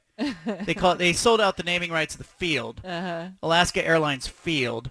Uh, then you've got the Alaska Airlines Arena that the Huskies use for basketball. So they've sold out to Alaska, but not all the way with Husky Stadium. They kind of drew a line there. We should get Jen Cohen on the show to talk about that because they did something right. I'm just saying there should be like I know money drives the bus on these things, but Acrisure, I'm charging a premium to them if we're going with that. Like, you know, it's like uh, it's like you know Viagra getting the naming rights on some NBA arena or whatnot. Like, you would do it for the right amount of money. But if you are an executive with one of those teams, you better get paid to get, you know, to put something like that on the arena. I just like I would love to know the marketing research that goes into that decision for the company that is buying the naming rights because it's like are you really much more inclined to you know buy insurance with Acrisure because they're the name on the stadium? I guess it's just in general a branding thing and an awareness of that company. Yeah. But- Well, I don't know. I don't know if it pencils out. Like T-Mobile, you know, arena in Vegas. Does is Yeah. that enough for is T-Mobile winning on that deal? Right. You know, That's like it's a lot of money. So apparently the people with Heinz were like, eh, it's not worth it. Acrisure, basically what they're telling me is they're doing pretty good. you know, if you have a naming rights deal, that's like you're making it. You know, the Yeah. neighbors are looking over, going, "Hey, the, uh, that insurance company's making they're they're making enough money to buy naming rights." Yeah. Like that's not like, "Hey, we need to uh, pay our employees and keep the lights on." Right. That Like, is- you know. Okay, pop quiz. SoFi Stadium. What's SoFi? What is it? No idea. Anybody know? I No don't know. idea. Right? No idea what it is. Is it What- like what I, don't, is I it? don't know. I don't know. is, Is, it, going to turn out it's like some Saudi-backed uh, enterprise that we I we think it's slipped something to in do there? with loans, from what I remember. Yeah, it's personal finance company. and Oh, why do we online have bank. to know, Anna? Why do we have to look this up? Because I'm on a radio show and Yeah. I need to sound rather There you go. That, that's what we were talking about earlier. You brought it Right. up. I didn't know, so I looked it up immediately.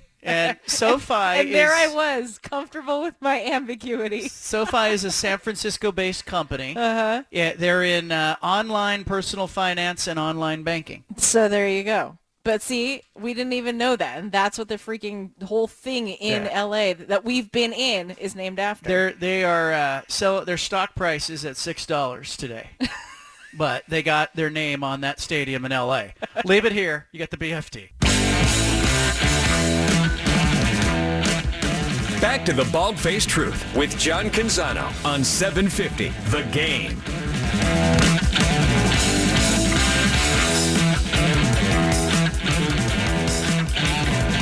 Big news of the day, the SEC announcing it's going to stand pat at 16 teams, will not be adding.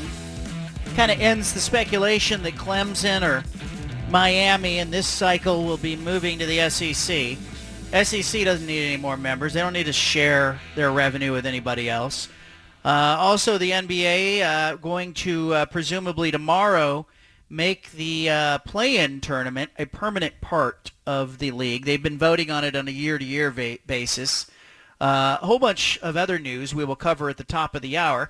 Anna and I were talking during the commercial break, and I want your help on this if you're listening to this program. But one of the things that I thought meant you were wealthy growing up was if you had a refrigerator with an ice machine in the door. We did not have that. We had to get the ice trays out, crack the ice trays. You know, sometimes they wouldn't pop out. I had to reach in there and kind of use a knife to butter knife to pull out the ice cube. And, but I went over to a friend's house one time and I went to get a drink of water and he had an ice machine in his door of his refrigerator and I thought, man, they are wealthy. What are those things as a kid that you thought signaled wealth or making it, so to speak? 503 417 7575. What are those things? Oh my gosh, for me, uh, my clothes when I was little, most actually uh, through my mid twenties, uh, mostly came from like thrift stores, or maybe I got to shop at Kmart. You know, if we were splurging for back to school, maybe I would get to go to Mervyn's. Um, but like never the mall, never got clothes from the mall uh, and very rarely got anything that had like a brand name on it. So for me, like getting a pair of Keds when I was going to middle school, like a legit pair of Keds was making it like that. Like, and the, and there were other girls that uh, always had Keds, like all the time. Those were the shoes they always wore. And I always thought, wow, like that is so cool. What are Keds? Keds, you know the white canvas Yeah. shoes with the little blue label. So like Yeah. that one pair of Keds that I got going into middle school, when that pair wore out, I very carefully razor bladed off the blue label Oh, and super glued them onto the next pair of plain white canvas shoes that I then wore. That that I learned something about you every day on the show. I want to hear from you. What is your thing? 503-417-7575. You were a kid. What signaled wealth to you? Leave it here. BFFT. From the Pac West Center in downtown Portland, presented by High Caliber Millwrights, here's John Canzano with the bald faced truth.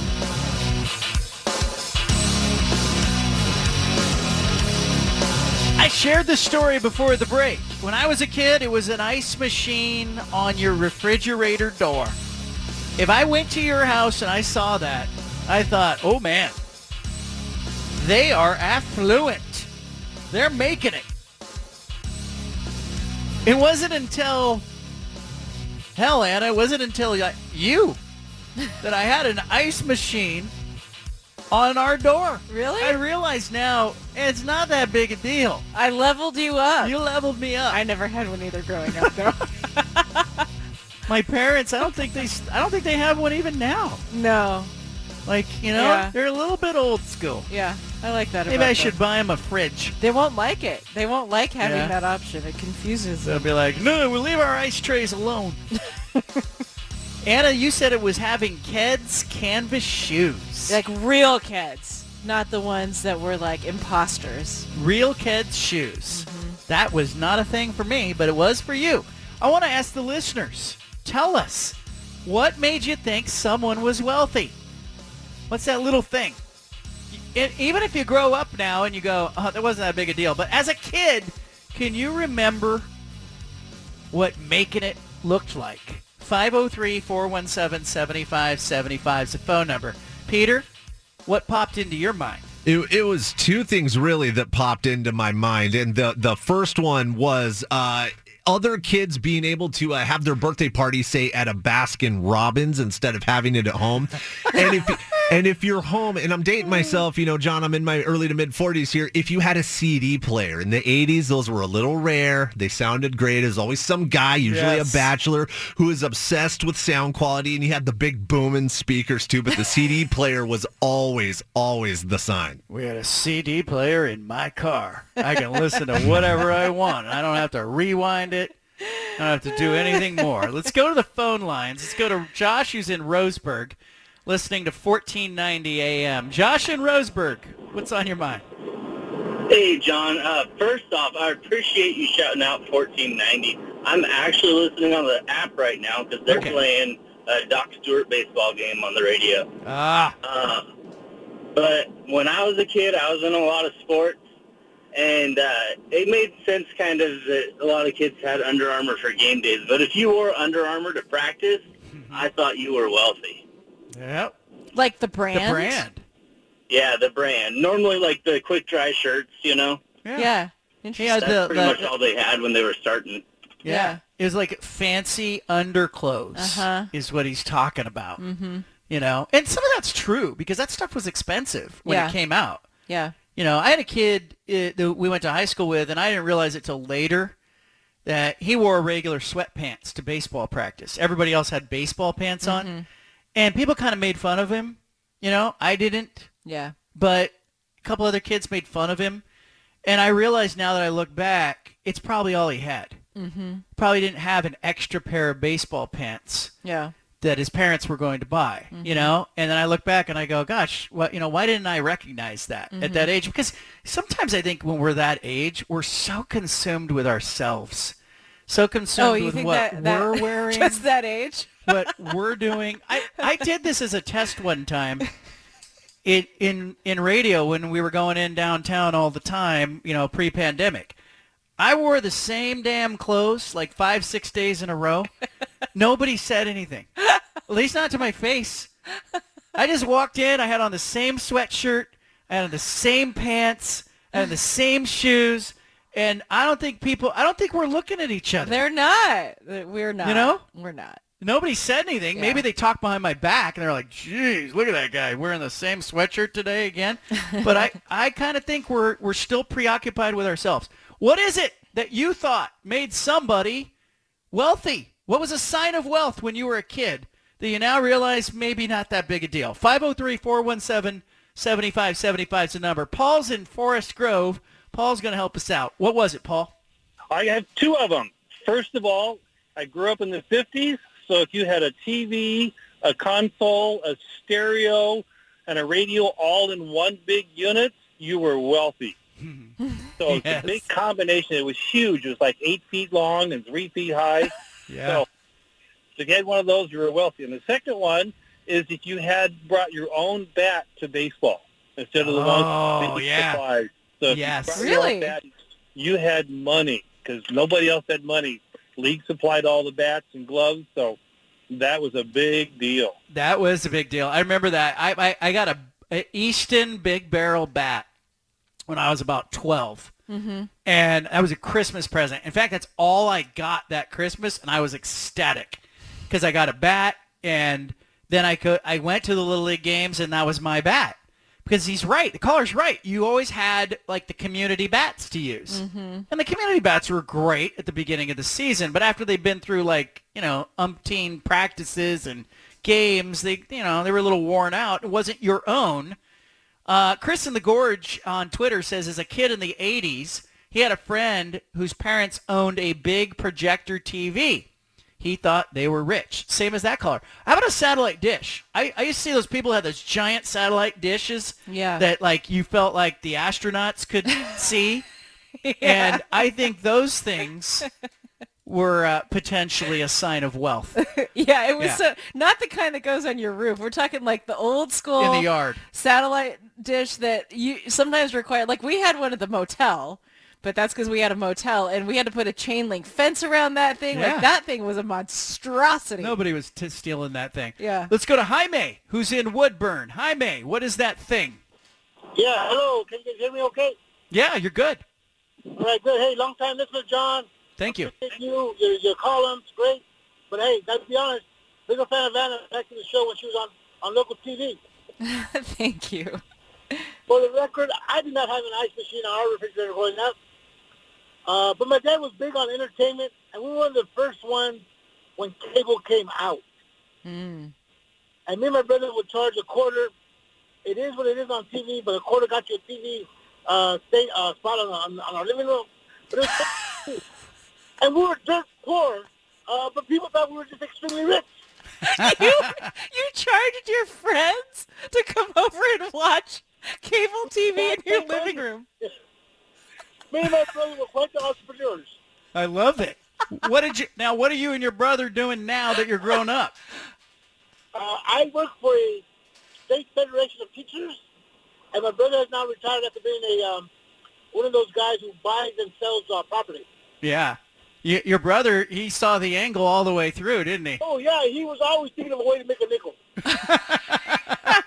Amen to that, Jaime. Yeah. Amen. Hey, In the seventies, if you can make a nickel, you're doing good. hey, let me ask you, Jaime, because you listened for a long time. You finally picked up the phone today. Thank you for doing that. Yeah. What What was different today versus the days you don't pick up the phone? Uh, you know, um, I, I, don't know. I, I, I, I do a lot of traveling on the road. I try to listen to you guys uh, from your, you know, I just changed a couple of hours, but I just enjoy the whole atmosphere that you guys provide, and not just sports, regular day-to-day stuff. Thank you. Appreciate you on that. There's Jaime calling in from Woodburn. Mark is in Portland. Mark, what was that thing growing up that you thought made somebody wealthy?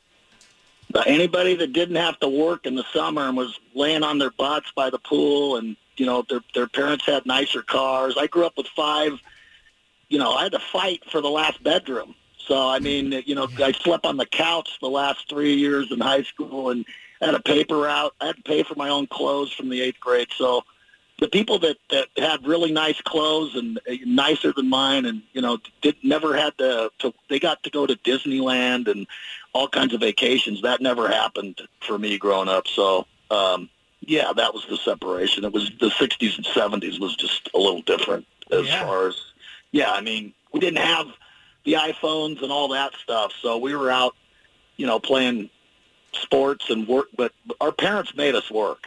And that, that's kind of like cruel and unusual punishment today to kids. now it is.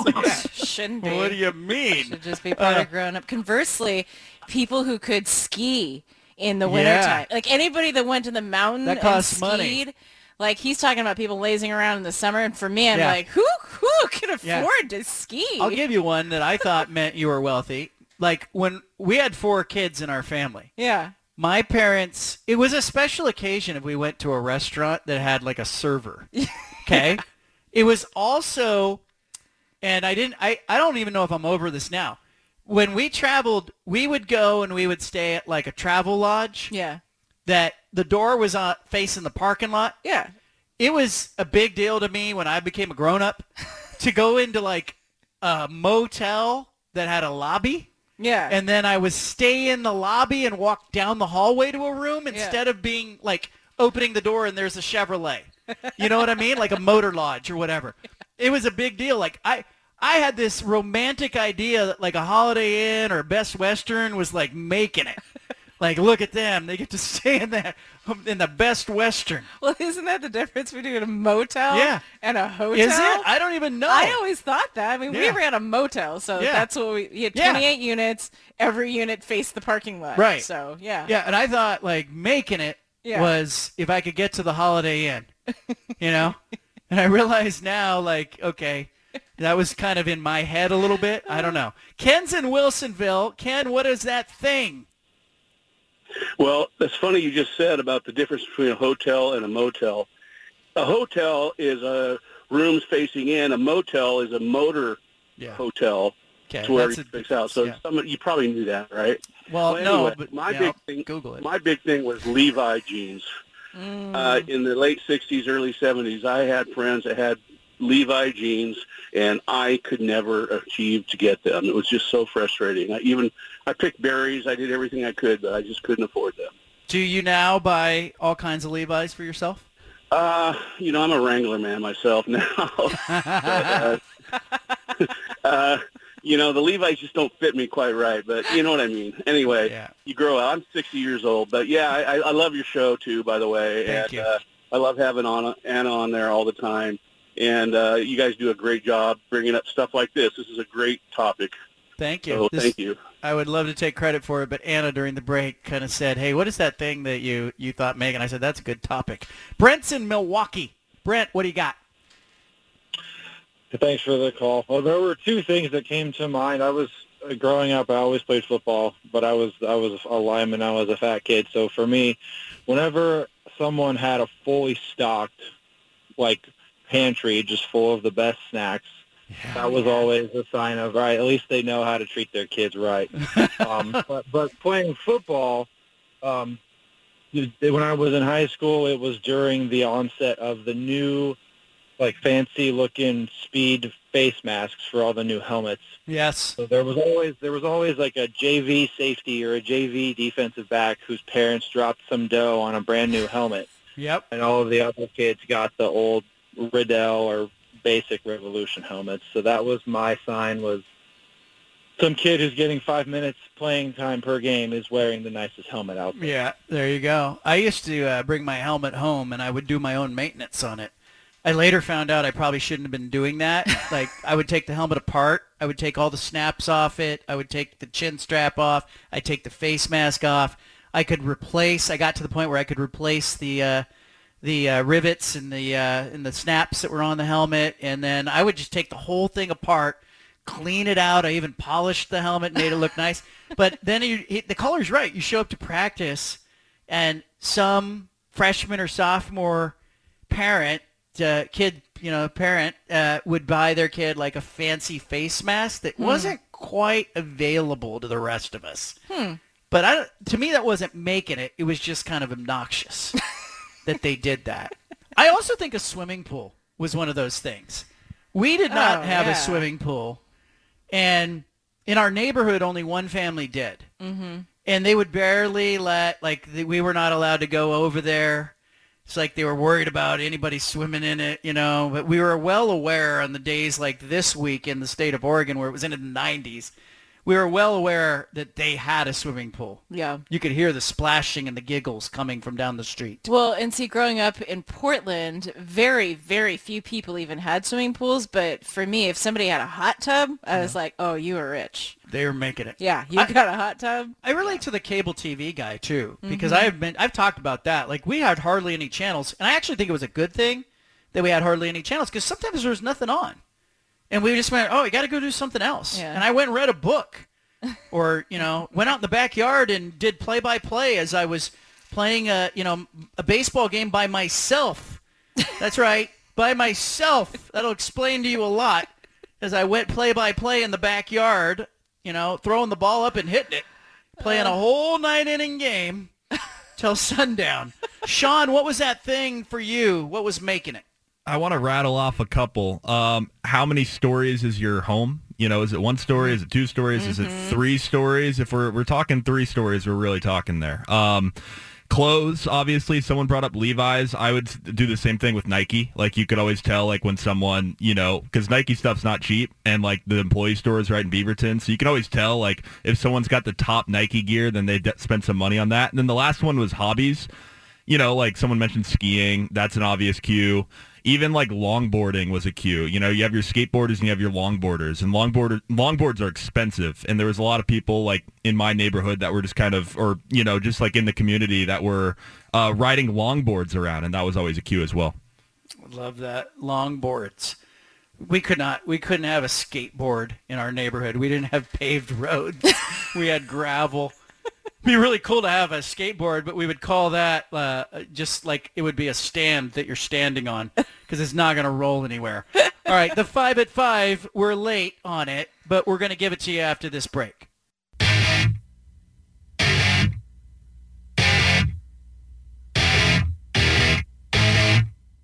You've got the home of the truth. Back to the Bald Faced Truth with John Canzano on 750 The Game.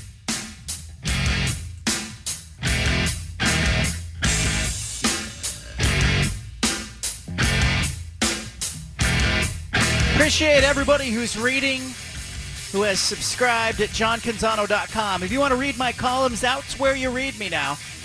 I had a column this morning about the Pac-12 conference. Included a third AD in the Pac-12 saying that he believes that the conference will uh, galvanize and stick stick together the 10 remaining members at least.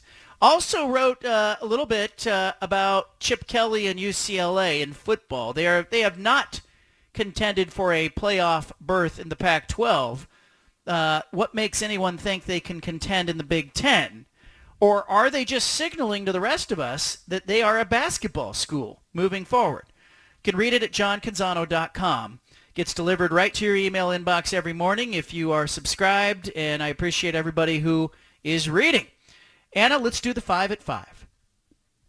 The five at five. Well, the Orlando Magic have shut Paolo Banchero down for the remainder of Summer League. He played two games. The number one pick averaged 20 points a game, six assists, five rebounds. The Magic then shut him down because they said, hey, we want to evaluate some other players this summer. Want to give some other guys an opportunity. RJ Hampton, Admiral Schofield among those who are also going to get the remainder of Summer League off. But uh, Banchero played two games, played well, 20 points a game. The Magic happy with the number one pick. Anna, go. Well, we're not done talking about LIV yet. Department of Justice now investigating whether the PGA that punished players for signing with LIV Golf they're investigating whether the PGA engaged in anti-competitive practices. This is according to the Wall Street Journal. Agents of players have been contacted by the antitrust division of DOJ. They're asking about the tour's rules preventing players from playing in other golf events and the punishment of those players who did wind up signing with LIV. The PGA spokesperson is saying this isn't this was not unexpected. We went through this back in 94. We're confident in a similar outcome. I guess the Federal Trade Commission looked into the PGA back in the mid-90s for its rules barring players from participating in rival tournaments, but FTC dropped that investigation in 95. Look, uh, some of the players who are joining the LIV Tour are making a business decision right? They're going, hey, I like the $100 million signing bonus and the guaranteed money. I'm going to go do that. I think the PGA is going to be okay on this front, but feels to me like this is a strike back by some of the players who are saying, hey, we want the ability to float between the PGA and the LIV tours. I don't think that's going to happen. Third thing in our 5 at 5.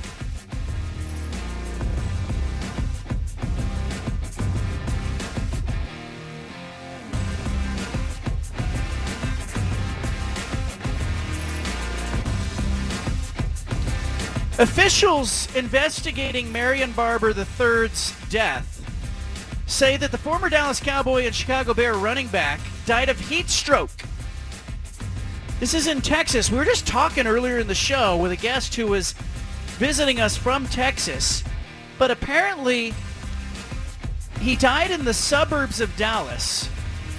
38-year-old was found dead in his apartment. He was leasing an apartment. Former Minnesota Golden Gopher, fourth round draft pick by the Dallas Cowboys, spent six seasons in the NFL, scored 24 touchdowns, made a Pro Bowl, played his final season in Chicago 11 years ago. He was found dead, dead of heat stroke in his apartment, dead at the age of 38. Medical examiner says it was an accident. He died of heat stroke. I really feel like as there's a really severe heat wave going on in the middle of the country right now that these kinds of stories, and I used to do these stories all the time when you were anchoring. Yeah, that's a really weird one.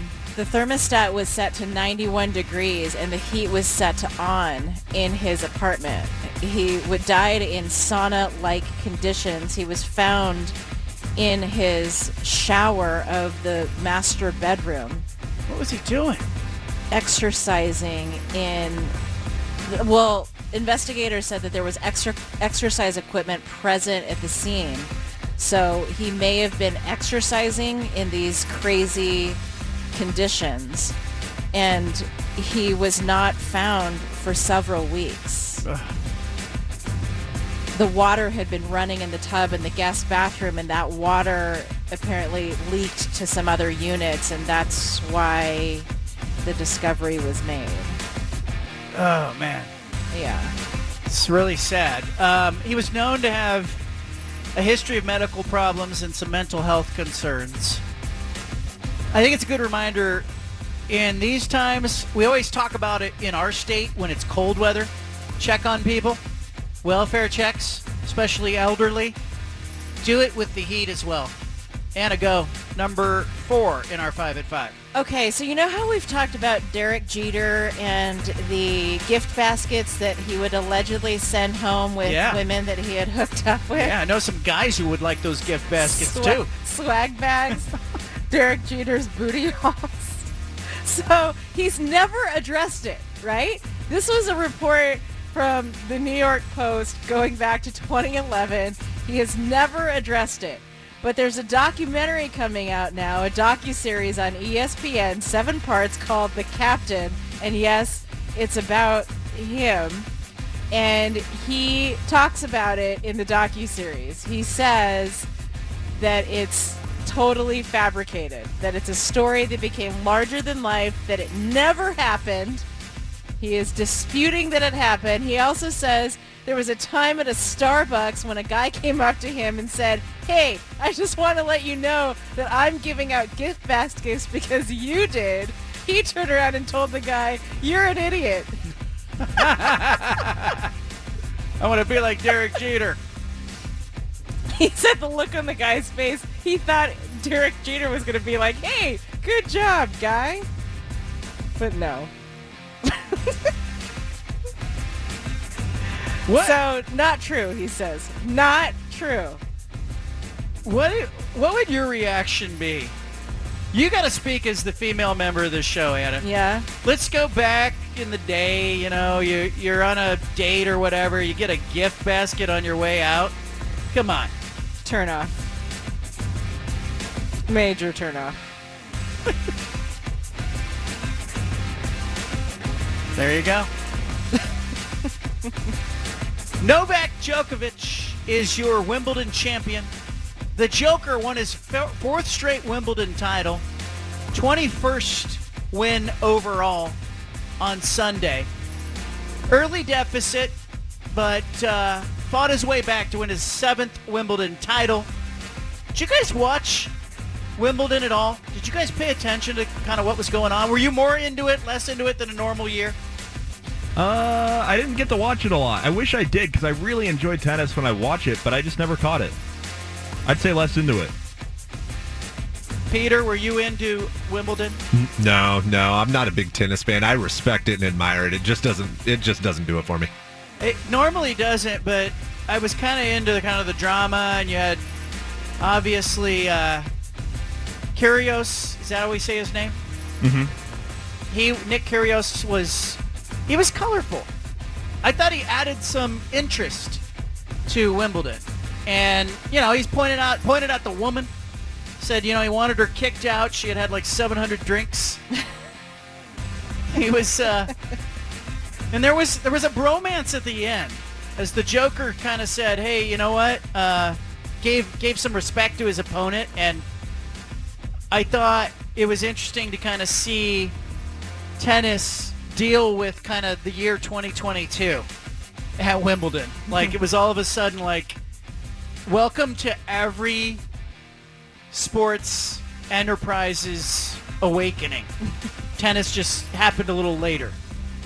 That's our five at five. Five biggest things going on. Man, what a what was the weirdest story in there? Was it the barber story that you know he's in he's in his apartment apparently working out when it's there's a heat wave going on. He dies of heat exhaustion. Was it uh, what what's what was the weirdest story that we what we talked about in there? Uh, I don't want to equate someone's death to being weird, although that is kind of an unusual way to die, and that's certainly a uh, a sad, a really sad death because uh, the the Barber brothers were like I remember wa- reading a book about them um, and their kind of brotherhood, and the, both those guys were uh, NFL stars. I think it was Peyton and Marion Barber. Um, and yeah, no, that's super tragic what happened to him. And then on the topic of Nick Kyrgios, you're right, he was super colorful. He was uh, kind of you know, super entertaining throughout all of Wimbledon. And I don't know if you saw the highlight, but I was just watching the highlights of the title match. And this guy was doing some crazy things with the tennis racket. Like he did this behind the or between the leg shot, made it look so Yeah. casual, and uh, it was a lot of fun to just watch the highlights. I wish I watched it live. I just liked him too because the old stuffy tennis media was on him for wearing his red Air Jordans out to center court, and they said, you know, "Wha- are you above the rules? And he said no. And they said, well, every, other players are not aw- allowed to dress like that and come out onto the court. Uh, they have to be in tennis attire when they come out. Like, you know, what makes you think you're above the rules? And he said, hey, you know, you're talking about me. Any publicity is good publicity. It's great for me. And I do think that is kind of like the modern, uh, you know, the modern athletes rally cry. Like, hey, you, you know, good or bad, you're talking about me. I just thought he added a little bit of intrigue and drama to the to the you know, and he had a bet with uh, with uh, Djokovic uh, after you know that you know they would go to go out for drinks, go out to dinner after, and you know the winner had to pay, and so um, I just thought it was it brought me in. I don't know if it brought other people in, but I thought it was I thought it was relatively good for the game, so to speak. I think, uh, you know, in the women's side, it was interesting. The Grand Slam title winner, Elena Rybakina, joining Venus Williams as the only woman ranked outside the WTA's top 20 to win that title since 1975. Sounds like she had a decent round at Wimbledon this And, year. and, and Djokovic isn't exactly uh, he's not in the clear either for being controversial. Like he um believe wasn't what's the story behind Jokic? Do you remember John? Like he uh Djokovic, excuse me, he um refused to be vaccinated, and I believe he was you know he was not allowed to play in a lot of major tournaments for a while for that reason. Uh, interesting. Yeah, and here he is at Wimbledon, and all is well. And I, I thought at least it got some it got some people talking about tennis that might not have been able to might have normally been talking about tennis. Uh, Punch It Audio is coming up. We got the best sound from all around. We got it right here.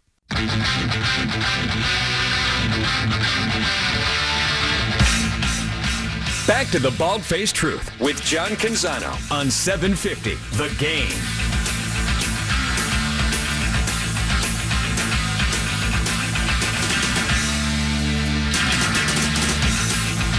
Radio show sailing along. We've got Punch It Audio. It is the best sound from all around. What do we have? Well, we'll talk a little bit about Kyrie Irving and the Lakers. We'll talk about Damian Lillard and the Blazers. Uh, you know, uh, Damian's is he getting criticism for staying in Portland, or is he just talking about that? We'll talk about that in this segment. Plus, Oregon got a big time signing in college football. Got a commitment in college football. We'll talk about Dante Moore to Oregon. Big time get for the Ducks. Let's do it. We interrupt this broadcast with a special announcement from the Bald Faced Truth headquarters. Hey, we're all about truth, justice, and the American way here, okay? Which is why we've spanned the globe and pulled the top audio cuts of the day.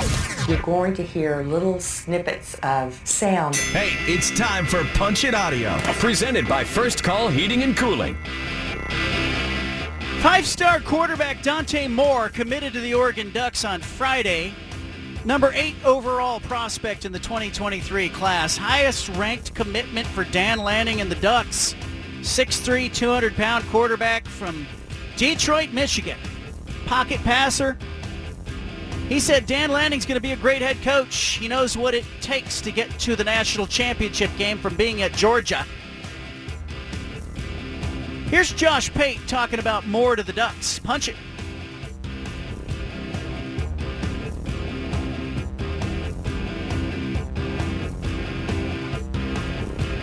You can't overstate how huge this is for them now.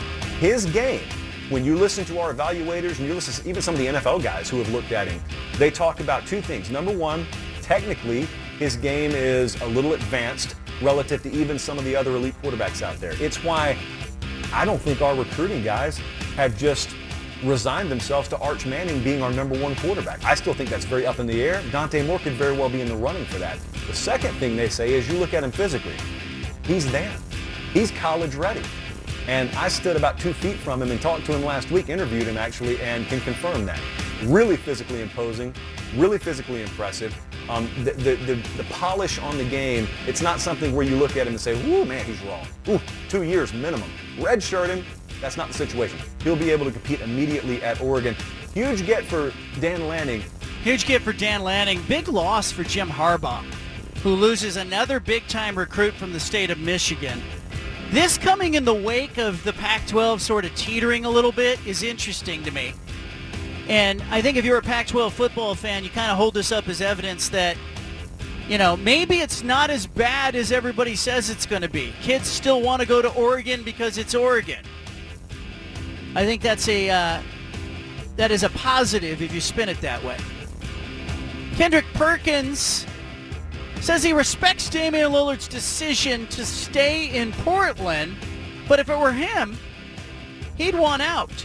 Here's Perkins. Punch it. All right, two years, $122 million for Damian Lillard to uh, extend his time in Portland. Perk, I'm going to ask you this question. Should he want out of Portland? You know what? He should. Um, but I respect it. Let me tell you why. One, I always want guys to get their money, get their letters, get your, get as much money as you possibly can. So shout out to Dame Dollar for signing that 122 million extension for two years. Here's the thing, right? When I look at Damian Lillard and I look at the situation, I don't think he can ask to get out of Portland because he's been so he's been so he's been so outspoken when it comes down from to being committed to being loyal from not running from the grind that if he does happen to want out of Portland, I think it would kind of look bad on Dame. And I think Dame is a man that's going to stand on his uh, morals, stand on his principles, and so I have to respect it. But if I was Dame, hell yeah, I would want out of Portland. Damian Lillard not singing that tune. I understand what Kendrick, Kendrick Perkins is saying, what he's saying, but Lillard is saying, look, people on the outside, they can say whatever they want. Punch it. Uh, first of all, I just want to say how thankful I am, you know, how honored I am to be a part of such a great organization. Um, and just having a different level of pride about it. You know what I mean? I get a lot of um, people on the outside telling me what I should do, um, telling me, you know, everything that goes against what I believe. That's Lillard speaking on Friday from Summer League. Maggie and Perloff questioned the max extension that the Blazers gave Lillard. This is from Maggie Gray and guest host Sean Marash. Punch it.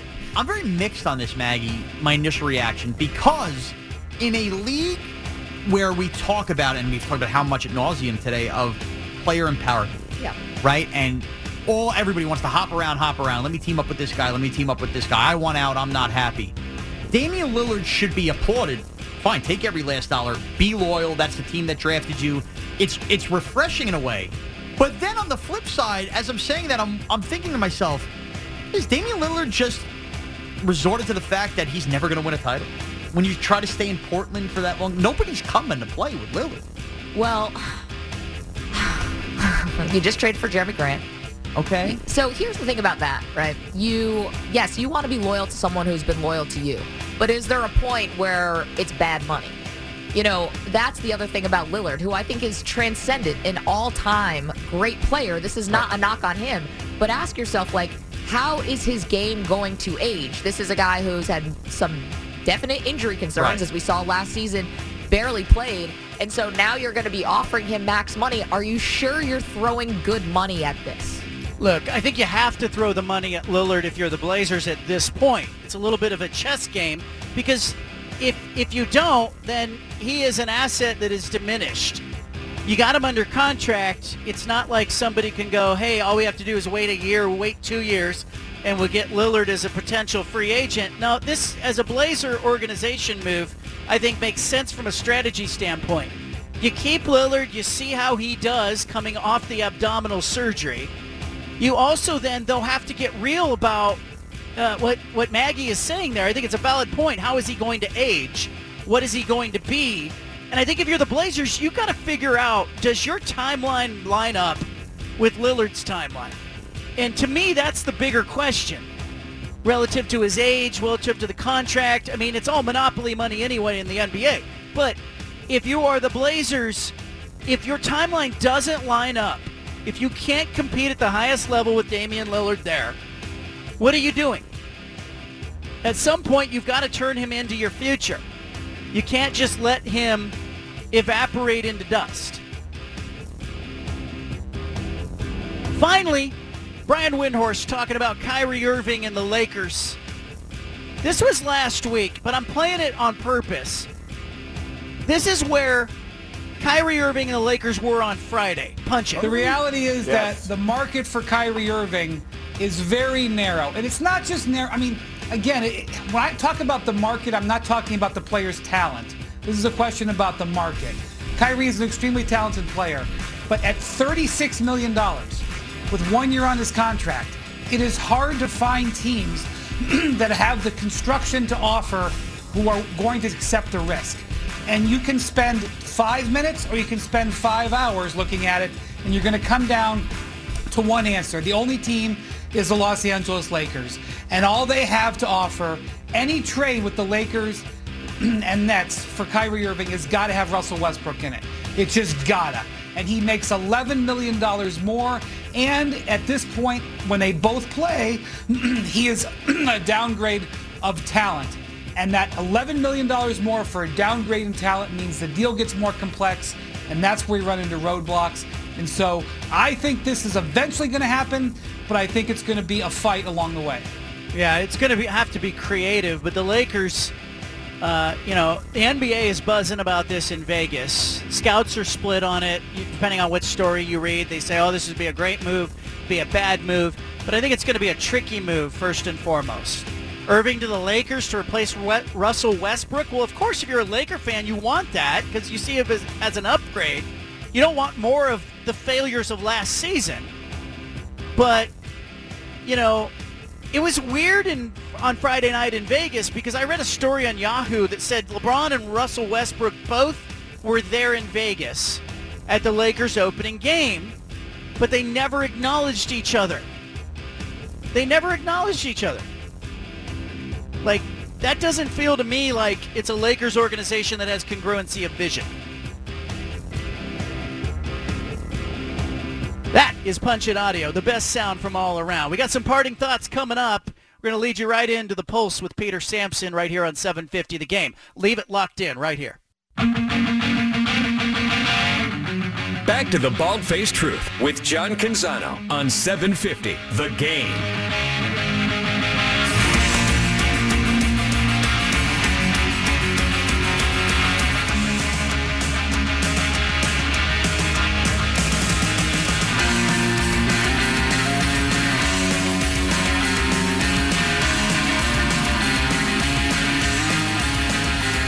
Well, this Friday, Walt Wolf, who's an alumnus of the University of Oregon and a scholarship football player from 1958 to 1962, uh, will be inducted into the Pac-12 uh, Field of Honor and Hall of Fame at uh, Sun Devil Stadium in Arizona.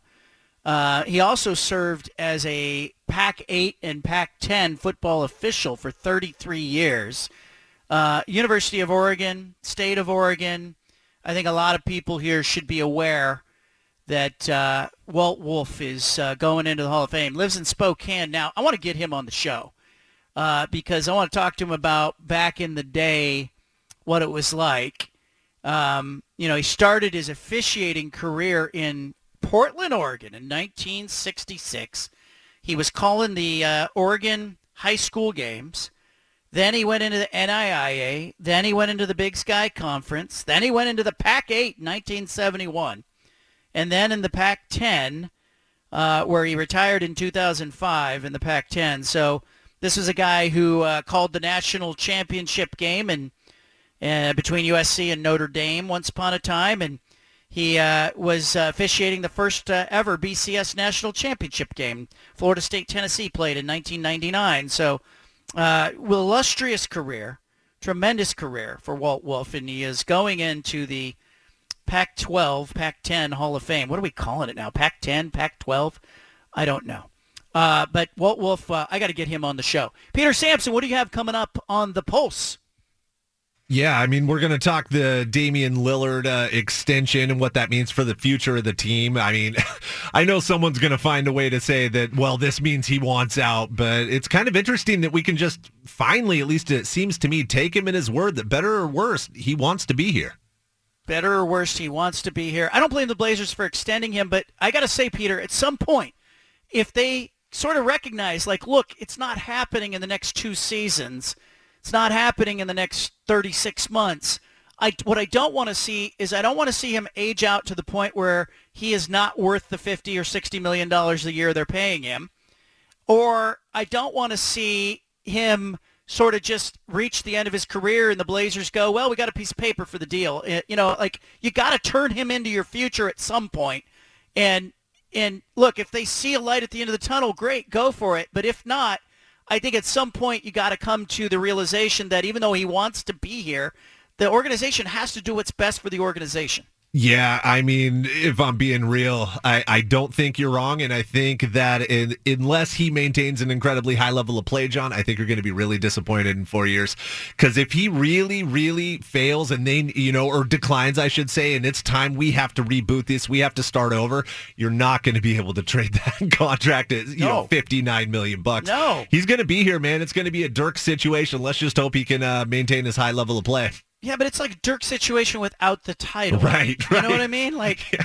like if if Dame won a championship two years ago, I there's a different there's a different loyalty factor because for me, like everybody is celebrating his loyalty, and I think it's great. It's different than what you see in a lot of corners of uh, the sports world right now, but it's not like he's staying just out of loyalty. He's made more money than he ever could have made had he left. Like he because he is eligible as a player the Blazers drafted because he is uh, you know you know taking advantage of the super max and all. He has made money that he wouldn't have made if he had pulled the act that Kevin Durant or James Harden had pulled in getting out of Oklahoma City or Chris Paul getting out of New Orleans eventually. So I'll be curious to see what the Blazers turn him into.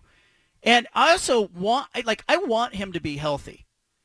How confident are you that he is going to be okay or be like the Dame of two seasons ago coming out of the abdominal surgery? If we're talking just this year, 99.9%. The the way the injury was and historically uh, the recovery from that is, is it's essentially you come out better than you were. It's not like, oh, you you always have that bad knee after you had an operation. So I'm not concerned about this year, maybe even next year, but after that you start to wonder. I think his his game will age pretty well, but it's at a certain point it decline's coming. Yeah, it is. I mean, it, Father Time coming for everybody in the end. But I'll be curious to see how the Blazers play this. I don't want to criticize them just to criticize them, but I think you know you make the move now, but you have to be nimble if you're the Blazers, and you have to recognize if it's just not happening. If there isn't a chance to compete at the highest levels, you eventually have to turn him into your future. But I fear that you know Portland overvalues its players to a fault and I fear that that may be what we end up with, as you pointed out. Peter Sampson and the Pulse coming up top of the hour right here in Portland. All right, we're back tomorrow. We got great guests on tomorrow's show. Uh, Dan Bickley, who hosts a uh, radio show in Phoenix, will be among our guests on tomorrow's show. Uh, I will effort uh, Dan Lanning and Jonathan Smith in the near term as well. A lot going on in the Pac-12. We'll have the latest and greatest. Uh, leave it locked in right here, wherever you are